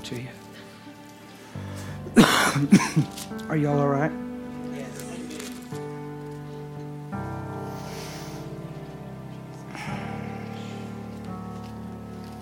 Verse 1, Colossians 3, if you've been raised with Christ, seek the things which are above, where Christ is sitting at the right hand of God. Set your mind on things above, not the things of the earth. Why? Because you died. See, you didn't pray a prayer to go to heaven. You died. And your life is now hidden with Christ in God. And when Christ, who is your life, appears, you're going to appear with him in glory. Therefore, because this is true, therefore always means in light of what I've just said. Don't just preach it a therefore. You got to know what it's there for. That's not a joke. Therefore means in light of what I just said. Therefore, because this is true, put to death. It doesn't say balance, find a healthy balance, mediate, moderate. He says, you kill life as you know it. Your members which are on the earth, you put them to death. It doesn't say find a place of self-control. It says kill it as you know it. And the first thing on the list is always sexuality. Why? Because there's nothing more perverted on the earth than man's approach to sexuality. Because it's driven by emotion, it's driven by need, and it's driven by self-centeredness 99.99% of the time. He says, put to death your members which are on the earth, fornication. Fornication, any sexual activity outside of the covenant of marriage. Put it to death. Why would you be engaged in any sexual activity outside the covenant of marriage? Because you have need in your life to fulfill a desire, an emotion, to fill a blank that only Jesus can fulfill. Be real with me. Boy, I wish we'd get this in our marriages. I wish we'd get this in our lives. Put to death your members that are on the earth, fornication, uncleanness, passion, evil desire. It's all covetousness. It's all idolatry. It's making something matter more than what matters most. Put it to death. It said, because of these things, the wrath of God is coming to the sons of disobedience. That means those who continue to live this way and disobey and won't repent. Watch. Here's where you stay humble. Here's where I stay humble. Here's where we never get religious and self-righteous, in which you yourself once walked when you lived that way. In other words, you were in that place and you got delivered. Amen. Don't judge them for being there. Right. Love them out of it. Yes. Yeah? Yes. But now, you yourself, see, it's not an altar call. It's not a deliverance meeting. You yourselves are to put off these things. See, you put it off in faith. You put it off in prayer, just like you put off clothes and put on new clothes. You take a change of dirty clothes off, you put a change of new clothes on. Now get a shower in between, that'll keep your clothes cleaner. But you know what I'm saying? Do you ever just put on a fresh shirt because you're on the run and you know you wore your shirt a long time, you put on fresh shirt? I do it all the time because I preach all the time. I do conference all day stuff. Sometimes I do 10, 2, and 7. I run, switch out my shirt. I don't get a chance to get a shower, but I switch out my shirt. I just put on a clean shirt. The gospel's like taking off the thing that's dirty and putting on the things that are clean. You put off these things, anger, wrath. How do you put off anger, wrath, and malice, fornication, evil passion, without getting caught up in a list and running a risk of failing? You put it off because you understand you were never created for those things, and they all work through the wellspring of self-centeredness.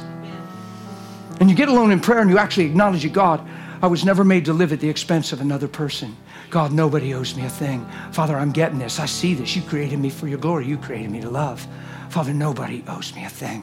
Stress and strife and frustration, they were all byproducts of a self-centered motive in my life. I deny myself. Now you're on your knees. You're in prayer. Nobody's looking. It's just you in the secret place. And he who is in the secret will see you there. And guess where he'll reward you? In the open. What are you seeking in the secret place? Him. What's your reward in the open? Him. And you're putting off and you're putting on. You're putting off and you're putting on. What are you taking off? The thing you were never made to wear. The thing you never look good in and never will look good in. What are you putting on? The thing that was made for you from the beginning with his own hands. Just like the skins he put on Adam and Eve. He took off the fig leaves and he dressed them himself with animal skins, made with his own hands. What's he pointing to? The robes of salvation we will wear that were made through the cross. Why did he take off the fig leaves? Why did he put animal skins on Adam and Eve? Because if they woke up every day and saw them fig leaves, what are they mindful of? The day they sinned and threw it all away. Don't you think it doesn't lead to arguments? Don't you think there's not tension in the home? Don't you think there's not, well, you should know. Well, why'd you follow my voice? Well, you should have known. You had the heart of, you had the word of God. Well, you're the one that got deceived. Well, you're the one. Don't think there's stuff like that that don't happen in homes. Blame shifting and arguing. Come on, he couldn't even answer God straight. You think he's loving Eve now? No, it's like the old phrase, you know, Adam and Eve and Cain and Abel, and they're walking up over the hills and they're carrying their belongings, and Abel looks down and says, Dad, look at that place, lush, green, full of life. We ought to move in down there. Let's go down there and live. He said, oh, we used to live there, son, but Mom made us out of house and home. That's just a bad joke. It wasn't Eve's fault. Adam heeded her voice. And man fell from God. You put off and you put on. Watch this. Now you yourself, you don't need prayer. Don't be a prayer-driven people in the sense of always needing ministry. Prayer for one another, prayer that the gospel's clear, prayer for all men, pray for those in authority. Prayer's important. But we've become a prayer-crazed people where we think we need prayer for every bruise, bump, thought, mindset that's not healthy. No, you need truth. It's not ministry that makes you free. It's truth that makes you free. And a lot of things we're asking prayer for aren't even prayer issues. They're truth issues. You don't say, pray for me, I got anger issues. No, you yourself put it off. By recognizing anger comes from self-centeredness. People don't owe you anything. Why don't you back off? Why don't you release men? Why don't you let them go from their debt? Who's ever learned you can't make up for what you've done? You can't pay nobody back if you did it. A spouse cheats on a spouse. They get broken. They repent. I've seen it. But the spouse can't let it go. And a year later, they're fighting, and they say, well, you're the one that, just remember what you did. You're the one that left. I'm not the one that left. But they said they forgive them, and they say they want to, but they just keep bringing it up. Come on. There's a thing called forgiveness. There's a thing called mercy. It triumphs over what we deserve, called judgment. You yourself are to put off these things. Anger, wrath, malice, blasphemy, filthy language. Get it out of your mouth. Come on, don't lie to one another. Why? Because you've put off the old man and his deeds. And you've put on the new way, man. I just prayed a prayer to go to heaven. The preacher said, if I died, I don't know where I'm going. I'll raise my hand. No. You're putting on the new man. And he's renewed in knowledge according to the image of him who created him. Who's the new man? He's renewed in knowledge according to the image of the one who created him. You see how scriptural this is? So what are you doing?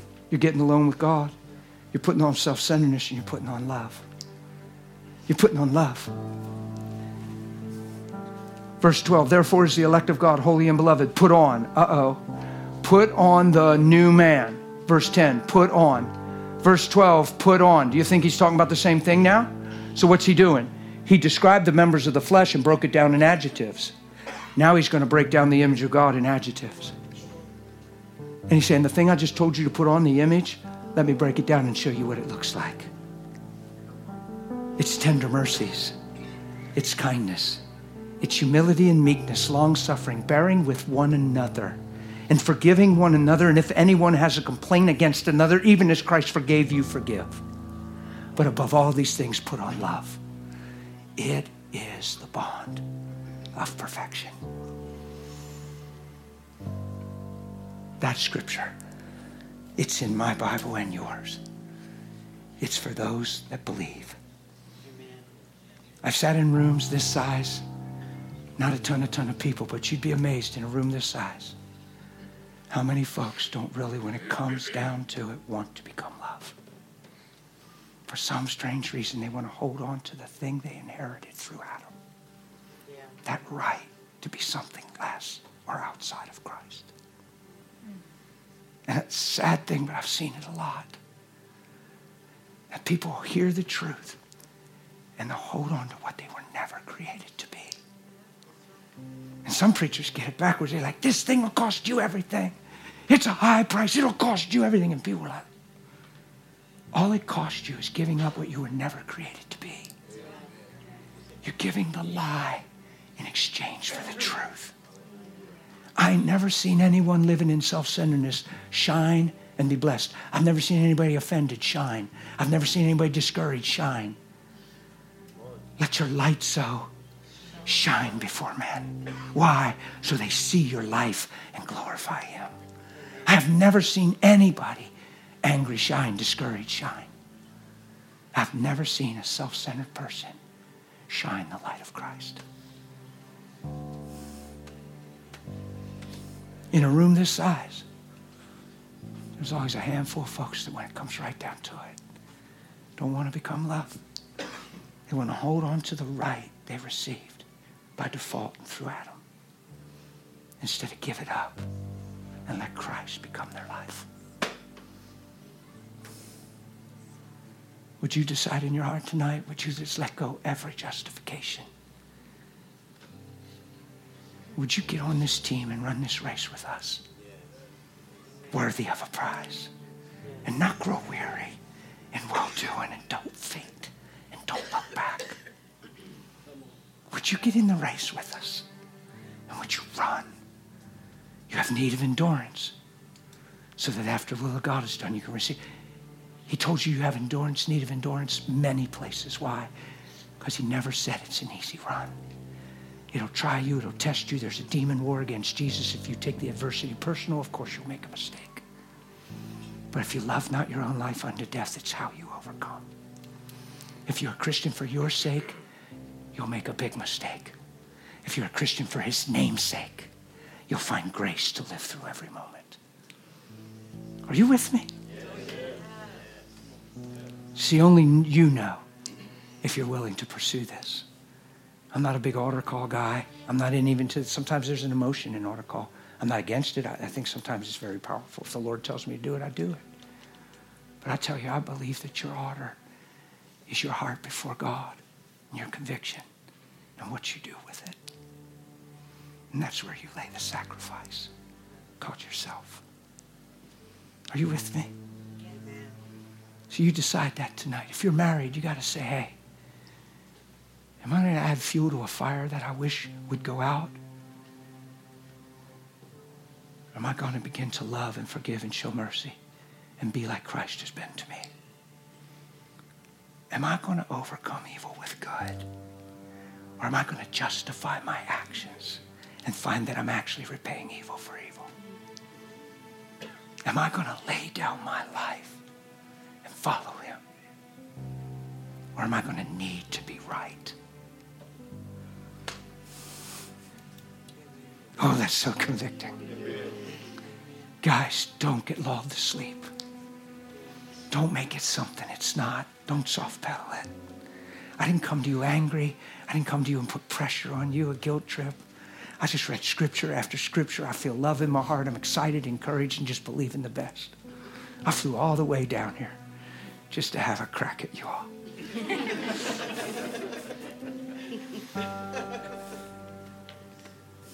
Run after him with all your heart. Don't let anything change your mind. You're so young. You have so many challenges, so many counter thoughts, so many things that seem right. But if they don't produce life, they can't be him. Use that as a measuring stick your whole life. If the way you're thinking isn't producing life, then it can't be him. You'll remember that. That just got in you. I'm telling you. And one day you'll be thinking, you go, duh. My face might even come in front of you. You'd be laying on your bed, open your eyes. Woo! Then you look back and I'm going. Just a little reminder. Woo!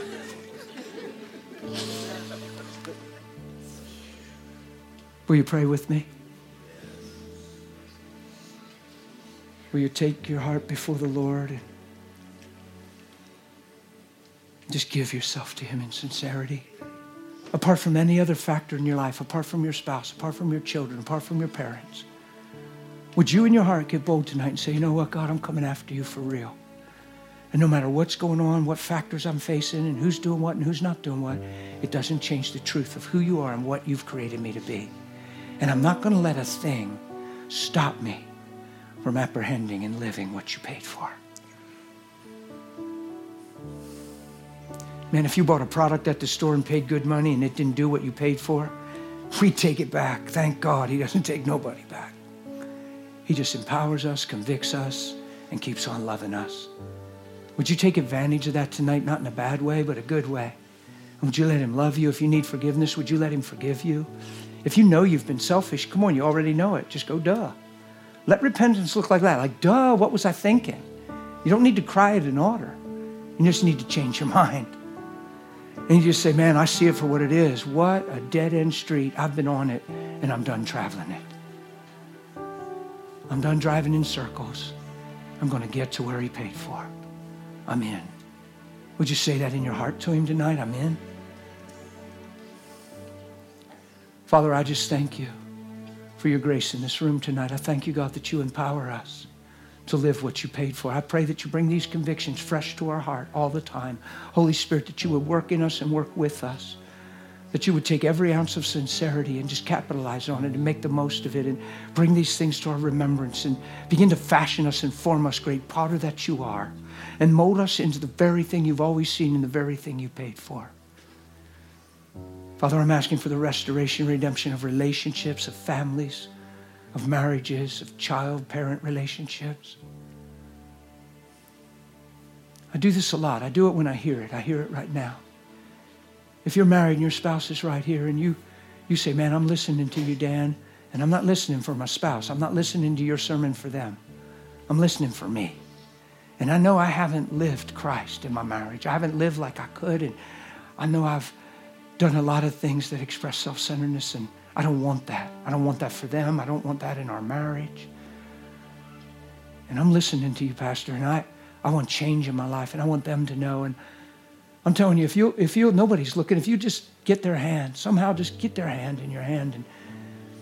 And it's your way of saying, hey, honey, I know things have been this or that or whatever they've been, but, and without words, you just take their hand. Watch how supernatural. I've seen this happen. It's so amazing, the testimonies I get from this because of sincere repentance. When you squeeze their hand, here's what you're saying. I'm listening to this man and I ain't listening for you. I'm listening for me. And I haven't loved you like Jesus does. And I just want you to know that I want to begin. And would you give me that chance? And you just put a little pressure on their hand. And I'll tell you what, spouse, if you won't pull your hand away, but you'll actually put pressure back on their hand, that's you saying, ditto, honey. I'm listening for me. And I want the honor of loving you like he does. Let's start this thing anew. And let's walk out of here pursuing love. Father, I renounce every unresolved conflict, tension. I pray you take layers off of people's hearts and take blindness off of their emotional eyes. And I pray you give brand new starts in this room. I pray that you refresh and you rekindle the covenant of marriage and love in this room. I pray, Lord God, that you treat marriages like no adversity ever came, like they never said a thing they regretted, that you would wash it all away and wake them up to this truth. Father, if they're faithful and in faith to squeeze each other's hands right now, I thank you they have grace beyond description to walk out of here and not hold a conversation of the past, but live in the fresh and in the new. And I pray that they come back and testify even to their leadership and say, it's amazing how God put us in a new place. When they see each other, let them see what you see. When they talk, let them speak from the place you abide. And let love reign in the homes of our people. And as surely as you live, let the whole earth be full of your glory in this generation. God, I thank you for the healing of marriages. I thank you for new starts. In Jesus' name. It's really late. There's a way I pray for the sick when I travel. There's a thing I do. It takes a long time because I teach and it's important. And I don't know. I've never done it on a Sunday. I might do it tomorrow. I don't even let nobody play music when we do it. Not that you should keep playing. I actually don't let any words because when you pray for the sick in Walmart parking lot, you don't have the blessing of her with you. She ain't in a little fold-out box in a mini, honey, I shrunk the worship leader, right? It ain't like you just open a box and there's April, just in the groove. And you sit her on the hood of the car, and you feel it for about 2 minutes and say, okay, we're going to pray because he's here. No, you don't have that. You have feelings. You have a little bit of self-conflict. You have them maybe rolling their eyes, just trying to be nice and not blow you off.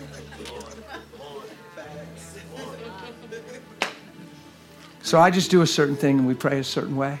I'm not going to do that tonight. I don't feel the privilege, but we'll pray for the sick a little different, but it won't be without results. Jesus is a healer. You know why he heals? Because he loves. It ain't because we prayed right. Your prayer never heals the sick.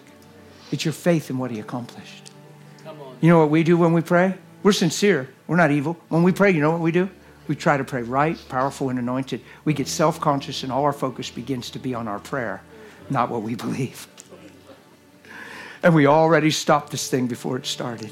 Because if God's moving through that, then we all better learn to pray better and go to prayer college.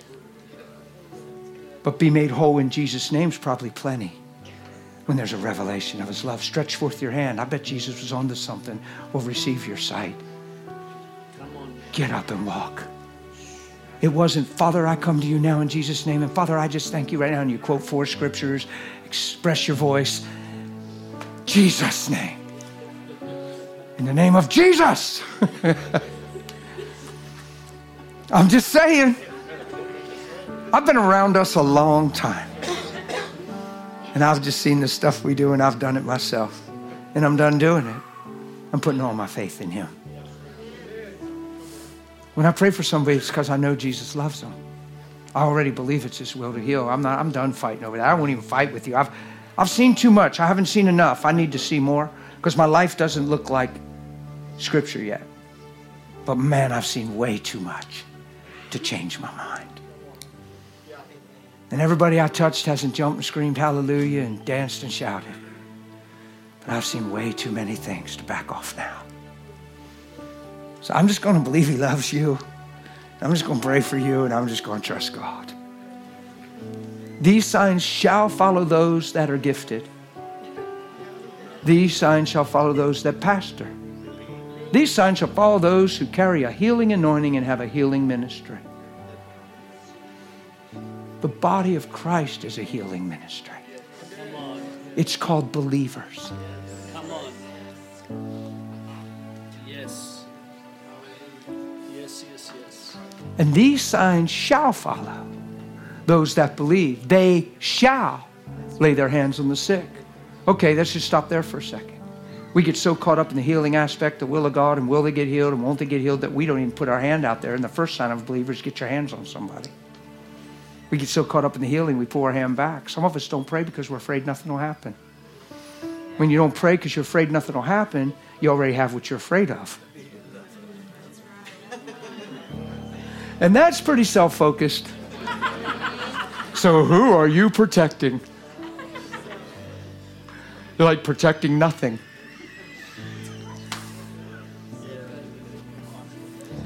So if you're a believer, I don't know if you know who Norval Hayes was and is, but Norval Hayes wrote a little mini book about being a believer. And when you open it up, it looked like a Dick and Sally or whatever book, or Jane and whatever. I forget those people when we were kids. They were such terrible books, I forgot their names. See Jane Run and all that stuff, I guess. Are you a believer? Question mark. Caps. Little mini book. It's all the pages. Are you a believer? Are you sure? Do you lay hands on the sick?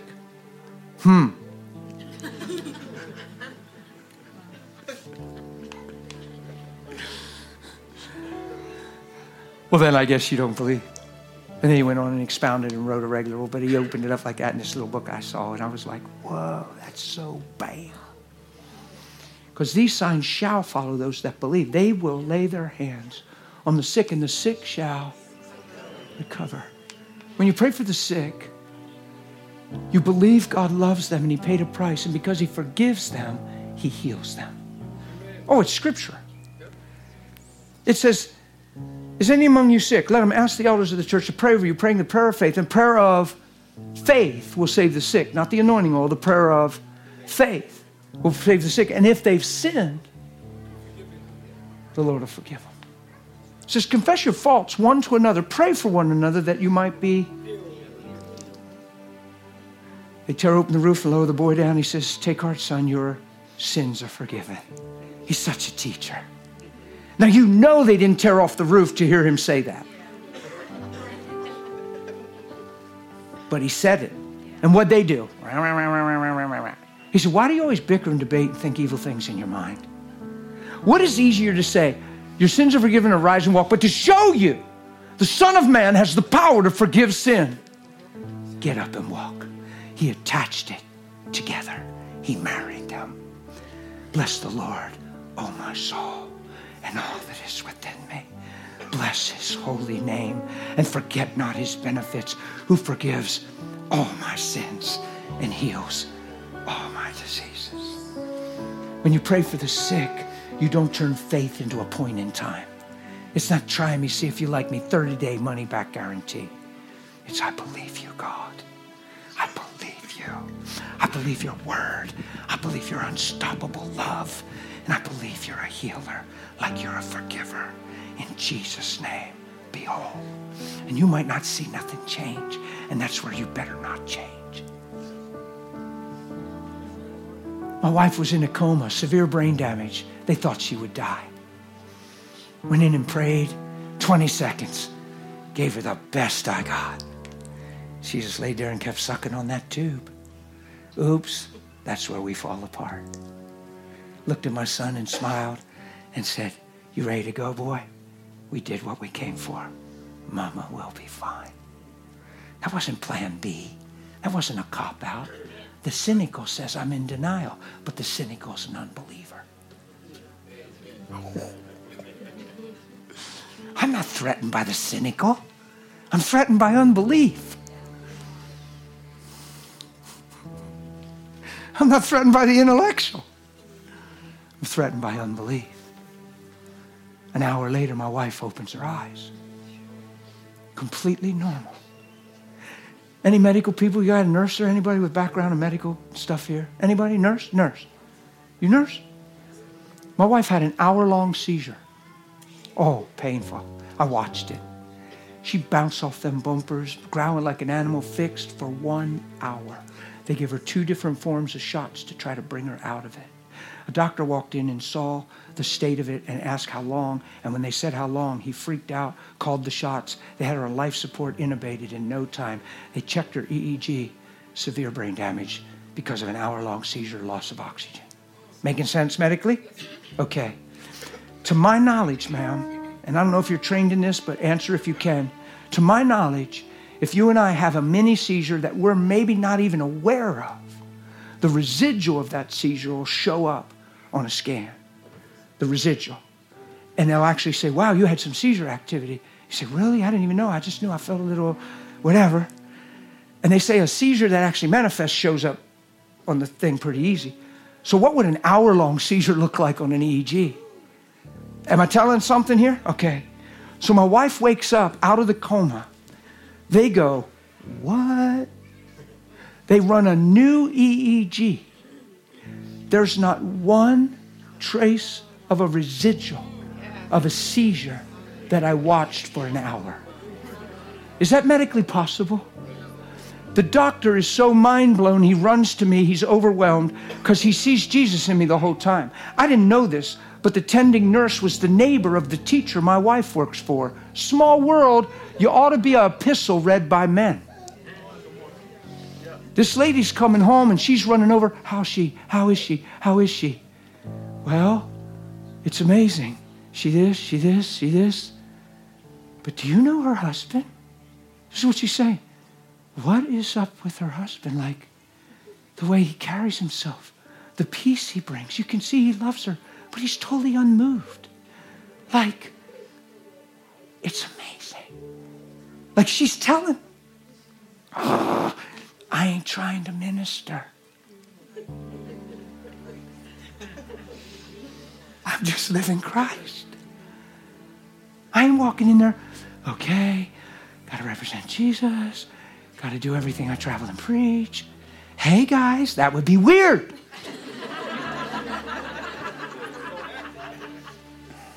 The doctor, he ran to me. He said, Dan, your wife's doing incredible. She woke up. She's totally awake. I said, I know. That's why I'm here. I was just getting in the shower and the Lord told me to come in that great increase was taking place. I knew it. And he said, this is incredible.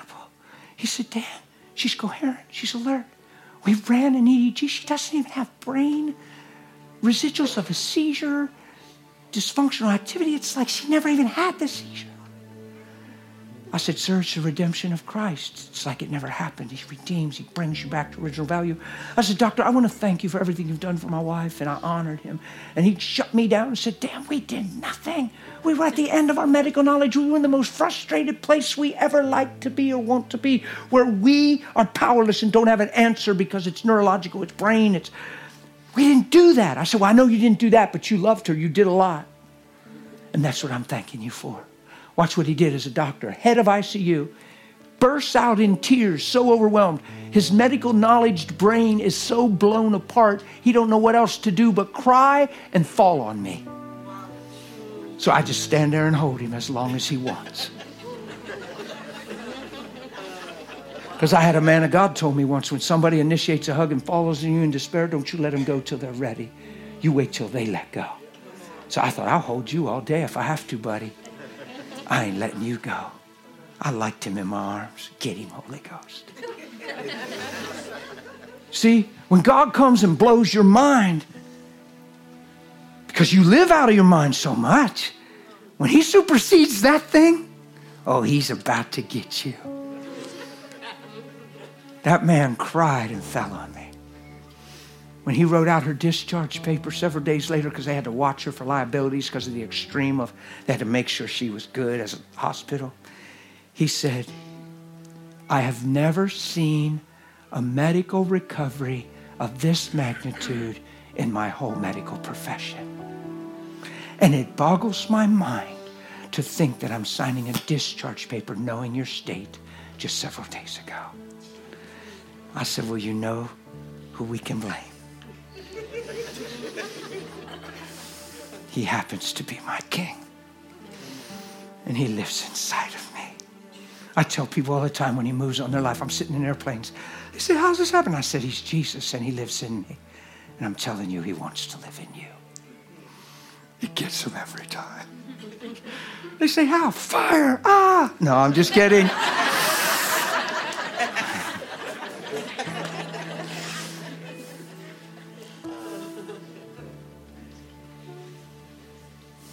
Jesus heals us because he loves us. If you were prayed for and you didn't get healed in your life, you've been prayed for a bunch of times and you feel like, man, and you're struggling, stop struggling. Stop getting moved off of the truth. You stay in a place of faith and say, Father, I just know you're touching me. I know you're healing me. I know you're making all things new, because there's one thing that I'll never change my mind on. You love me. And you can't let your body not changing challenge if he loves you, because his love is already rooted and grounded and established through Christ crucified. Christ crucified is the revelation and measuring stick of God loving you, not whether your prayers seem to have answered. You don't get laid off and have an accident in the same week and then challenge and question God's love. God's love is supposed to be settled and established through Christ crucified. The love of God's not challenged because you had a car wreck. The love of God is confirmed because Christ came. So if faith works through love and we're questioning love, when are we ever having faith? We're just people moved by despair. And we're always people in need instead of people in covenant. When my wife's in a coma, I'm not a desperate man. I'm still a man of God. And I still believe God's love for her. And I'm not saying this as a plan B, but deep in my heart, I've already settled this. If anything would happen to anyone dear in my life, how's it change truth? Am I still anointed? Am I still called? Do we still have destiny? Did we lose, or is it win-win? Because even if I lose my wife to that seizure and to that brain damage and she dies, watch this, I miss her physically. She's not here. Can't text her. Can't hug her. Can't sit with her. But man, I know she's forever alive in him. And even though we die, yet we shall live. And Jesus said, do you believe this? Yes, I do. Are you with me? Yes. So I've settled in my heart a long time ago. It's already win-win. We already won. My brother fell over dead October ago. Not this one, the one before. We're hunters. Some of you all hunters down in the South. We're hunters. We like killing Bambi's dad and eating him. So my brother killed Bambi's dad, and he's pumped and happy, and we're taking pictures. And we butchered it right in the yard, and I live in a suburb, and I have neighbors. I built a hanging post in my yard. My neighbor said, what is that? I said, I've just become the leader of Block Watch.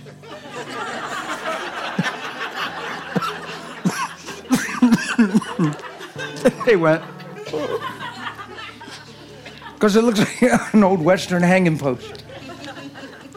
That year we put 16 deer on that thing, because we're allowed 4 each, and there's 4 of us that hunt, and we got them all. And my little neighbor girl would run out and say, are you doing this again? Homeschooling. She said it was her outside biology class.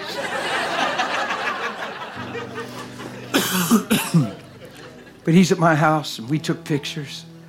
He's got his buckets of meat, and he's heading to the butcher. He's so fired up. He's getting hot Italian sausage and sweet Italian sausage. And he said, I can't wait to get my sausage. He leaves my house. It's the last I saw my brother. He went in the butcher shop, and he's happy because he got his deer. You're just happy when you get your deer. And they love him in the butcher shop. He's a man of God. The lady said she said he was happier than usual. He's always kind. We weighed out his meat, and I grabbed my book and said, so what do you want to do? And when I turned around, he's on the floor. Cardiac arrest, heart just stopped, boom. Lost my brother. I'm in a tree stand, I'm hunting. I have my phone off because I'm going in and I don't want anything. I just need to get in. I'm in there, and I thought, I need to text my brother and let him know where I'm at so he doesn't, just so he knows, because he might want to go, and I don't even know if he's going tonight because he got that deer and he might, but I need to let him know. And I opened up my phone, and it's all blowed up with all my family and his wife, and I'm like, what? I listened to her voicemail, and that's how I found out. Is it real? Yeah. Did I cry? Phew. I think I cried harder than anything I cried about since I've been saved. I miss my brother to this day. I miss him bad. I miss him more now than I missed him when he died, because time revealed how much I miss him, because he was like my best friend. We did everything together. Can I talk about it? Yeah. Do I miss him? Yeah. But I don't grieve as if I have no hope. You didn't say you don't grieve. You said you don't grieve as if you have no hope. It's a win-win. You try to get my brother back. You bring him down right now, and he preached us for 5 minutes, he'd wreck us all. My brother came for 5 minutes and preached, fire in his eyes. It would be crazy. I'm happy for my brother. He believed on Jesus, and he can't lose.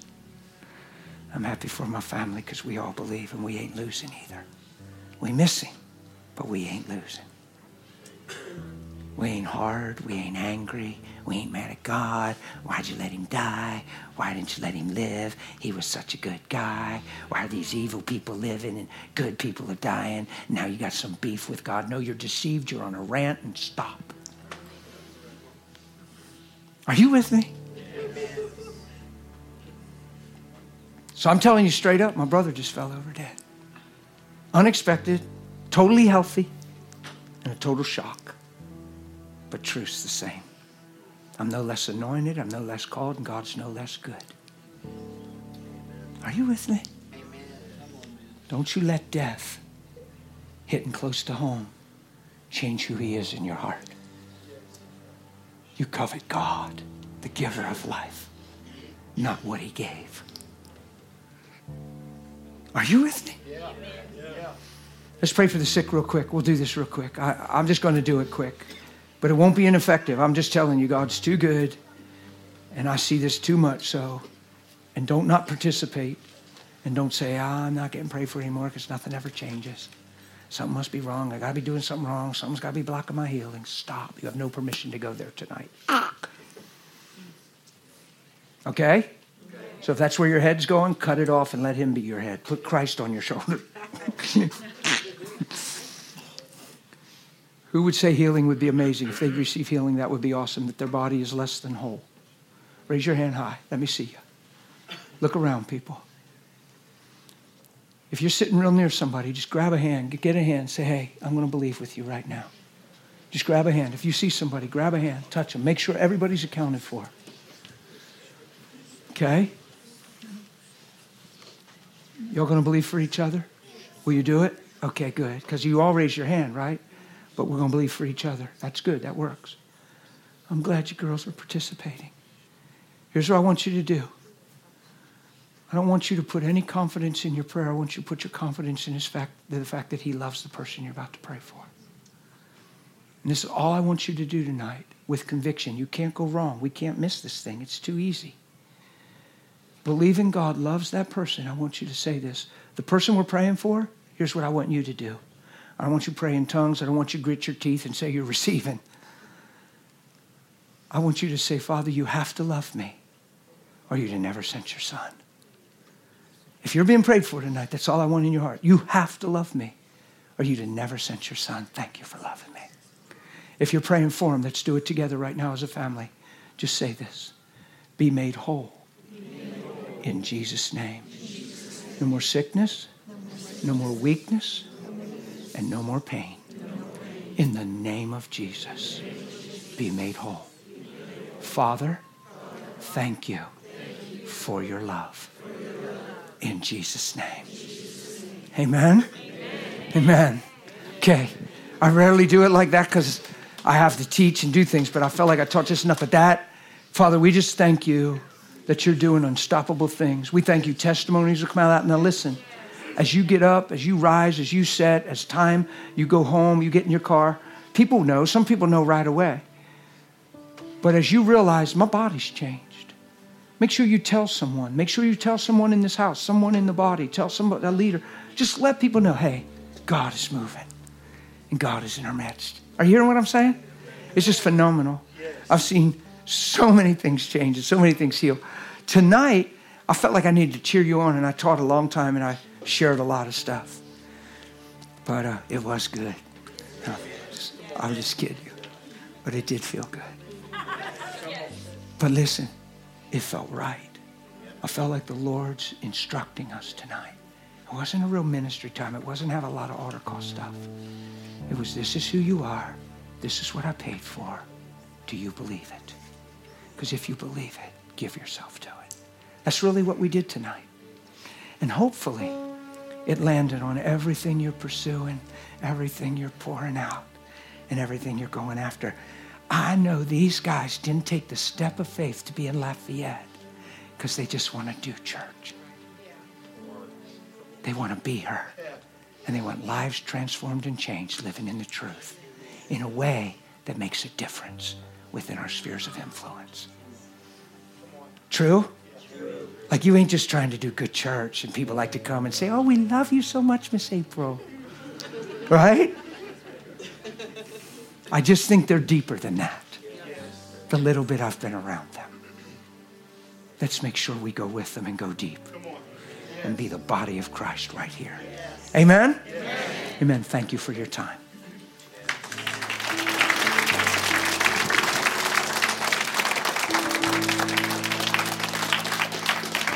Hallelujah. Come on, let's just thank the Lord for the gift of the Lord to us tonight. Thank you, Jesus. Just go ahead and take your seats really quickly. I'm not going to take much more time.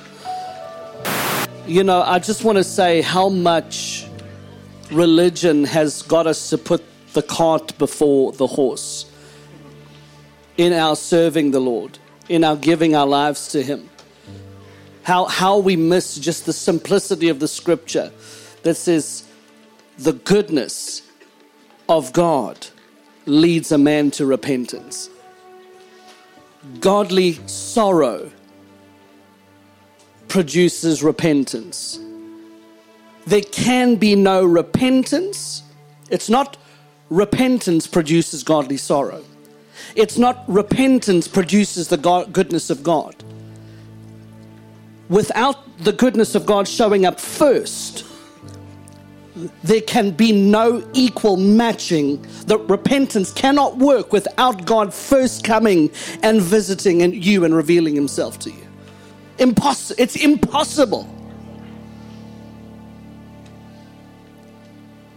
What is godly sorrow?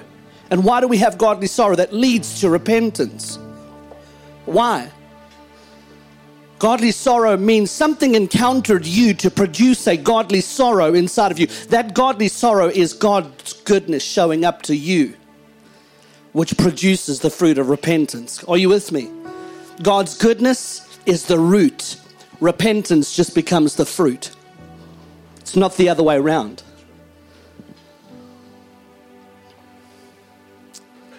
I want to tell you here tonight, what you heard was something you said today, which I've said a couple of times. You said that this morning.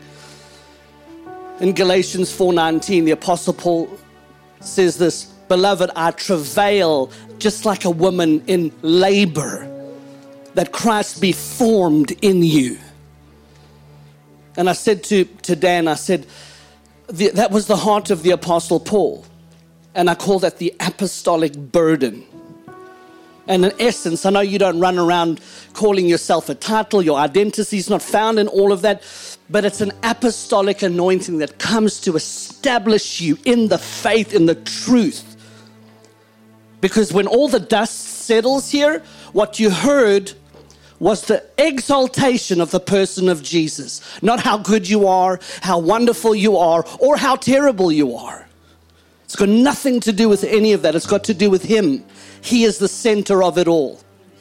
And you heard a message that placed Him on the throne tonight. No fluff, no smoke, no mirrors. It is what it is. It's the gospel.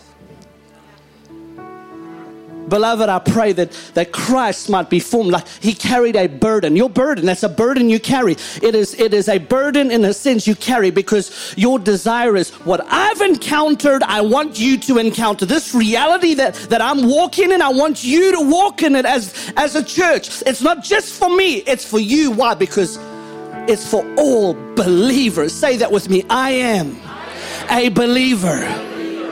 everything that He functions in, you can function in. Come on, it's empowering the church. It's giving you purpose. And the last thing I'm going to say before we winter, hey, guess what? We are receiving an offering. Woohoo! Come on, somebody. We're not doing it because he begged for one. He didn't ask for one. I said, we're going to receive. Oh, no, but you don't need. We're going to receive an offering. That's it. We're getting there. But the last thing I'm going to say, because, you know, you can't hand me the mic and have me say nothing. The last thing I'm going to say is the book of Romans chapter 8. I think it's verse 29. It says that whom he foreknew, he predestined to be conformed. Paul said, he said, beloved, I travail in birth that Christ might be formed in you. For whom he foreknew, he also predestined to be conformed into his image, that he would be the firstborn among many brethren. Are you with me? But the word predestined there, and I said that to him this morning, I said the word predestined comes from the word destiny. Guess what? Let me just tell you this. What you heard tonight was actually destiny being spoken over your life. Guess what? God's destiny for your life is not a location. Somebody say that with me. Destiny is not a location. And how we boil everything that God has for us into a place that we're going to arrive at and have all this wonderful stuff. No. What happens if you arrive at the place but you don't carry the person? Destiny. He said, you are predestined to be conformed into the image of His Son. What does that mean? Destiny isn't a place or a location. Destiny is a person, and it's Jesus. And Paul said, I travail that that person be formed in you, because if He is formed in you, everything changes.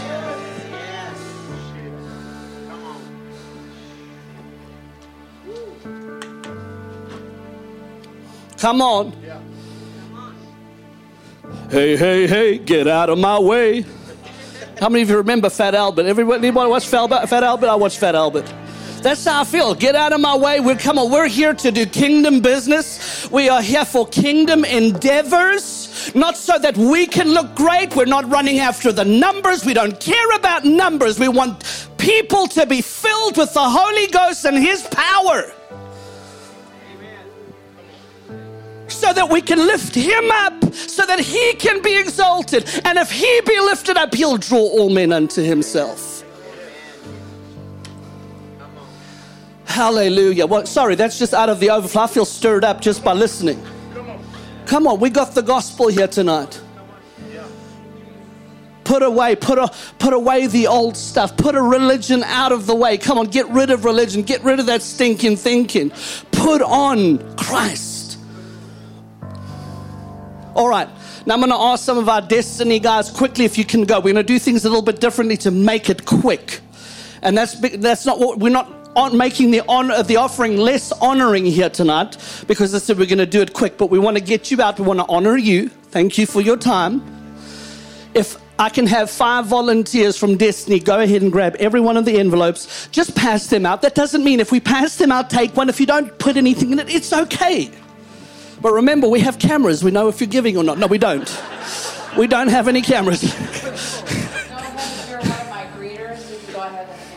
Just grab the envelopes and pass them down the row. Pass them down the row. We just want to make sure we do this quickly. How many of you feel, you don't have to do anything. Just do what the Spirit of the Lord tells you to do. No manipulation, none of that. I like to call it a response offering. You're responding to what the Lord ministered to you tonight. We're going to get there in just a second. So if you have, now let me make this clear. Everybody, on the envelopes, look at me now, I need your attention. On the envelope, it says guest speaker.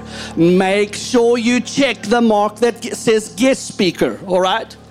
Especially for those of you that are on Destiny. Make sure you check guest speaker on the envelope. We want to make sure that every dollar that comes in this offering goes to Dan Mohler. For those of you watching by way of live stream, go to www.destinyrevivalministries.com. Go to, I think it's called Your Support. Click on Your Support. Go down to the drop-down menu where it says Give. You can have a couple of options in the drop-down menu.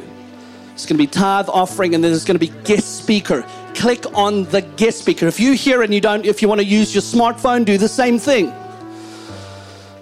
And then finally, you can text the word give to 337-434-3777, where you can give safely and securely. And then if you are writing out checks, make them out to DRM, that's Destiny Revival Ministries, DRM or Destiny Revival Ministries. Praise God. Hallelujah. I think that's everybody. Was that clear enough? Mark, guest speaker, please. Hallelujah. We're so honored. What a blessing. You know, we are enriched. Thank you. Thank you for going and being led by the Spirit. Not everybody's wanting to go to, you know, some people, I mean, I'm just being honest. Some people just want to go, you know, they want to fill their itinerary with the biggest places on the planet. But you're led by the Spirit, and we're so honored for that. Thank you, Jesus. Hallelujah. While the keyboard's playing behind me, we need to figure out a way to shrink my wife and attach her to a PA system that we can just pull out no matter where we go. Just push a button and there she pops out playing beautiful music behind. It would be awesome. If you're ready to give, say amen. All right, we're going to pass the offering basket around. When you put the envelope in, put your envelope in. Do not take two out.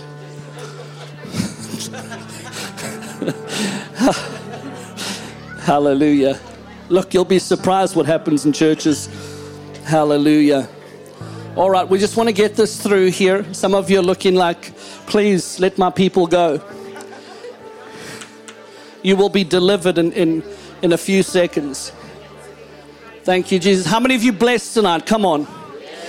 Woo, come on. I mean, look, if you didn't, if you're not blessed, I'll take everything that you didn't get blessed by. I'll take your portion and, well, I'll just take it all. Let me just say that. Hallelujah. I think that's everybody. Are we good? Anybody still have to put the envelope in? Mallory, you can leave that here if they want to sell. They can come up and give. Yeah. You have children and children's services. Up here means where? Here, just have a keyboard right here. Okay. If you want to, if you still have to give, just come and put it in on the keyboard in the envelope box. Hallelujah. Do you have children and children's services immediately dismissal? Please grab your children. Take your tag and get your children for you so that there's not a mad rush, but our workers have been working very hard for the last 4 hours, so please make sure you get your kids before you chit-chat or have any fellowship. Yeah, so we can relieve our volunteers. David, I didn't recognize you, man. Seriously, I was like, it took me a while. You're like a master of disguise. No, I didn't say I didn't like it. I just couldn't, you know, anyway. Praise the Lord. Hallelujah. Come on, Father, we thank you for tonight. Lord, we thank you for your glory. We thank you for the exaltation of Jesus.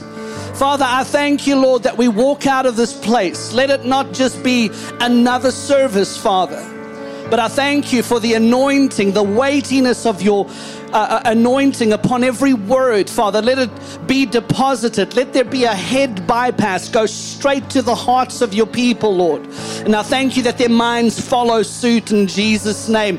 Lord, I thank you that when they wake up, there will be such a reality, Father, of who you are in them. Father, no longer will they wake up depressed or concerned about the future, but passionate about the purposes that you have set before them. In the mighty name of Jesus, and all those that love the Lord said, amen. Go in the blessing of the Lord. We love you, everybody. God bless you.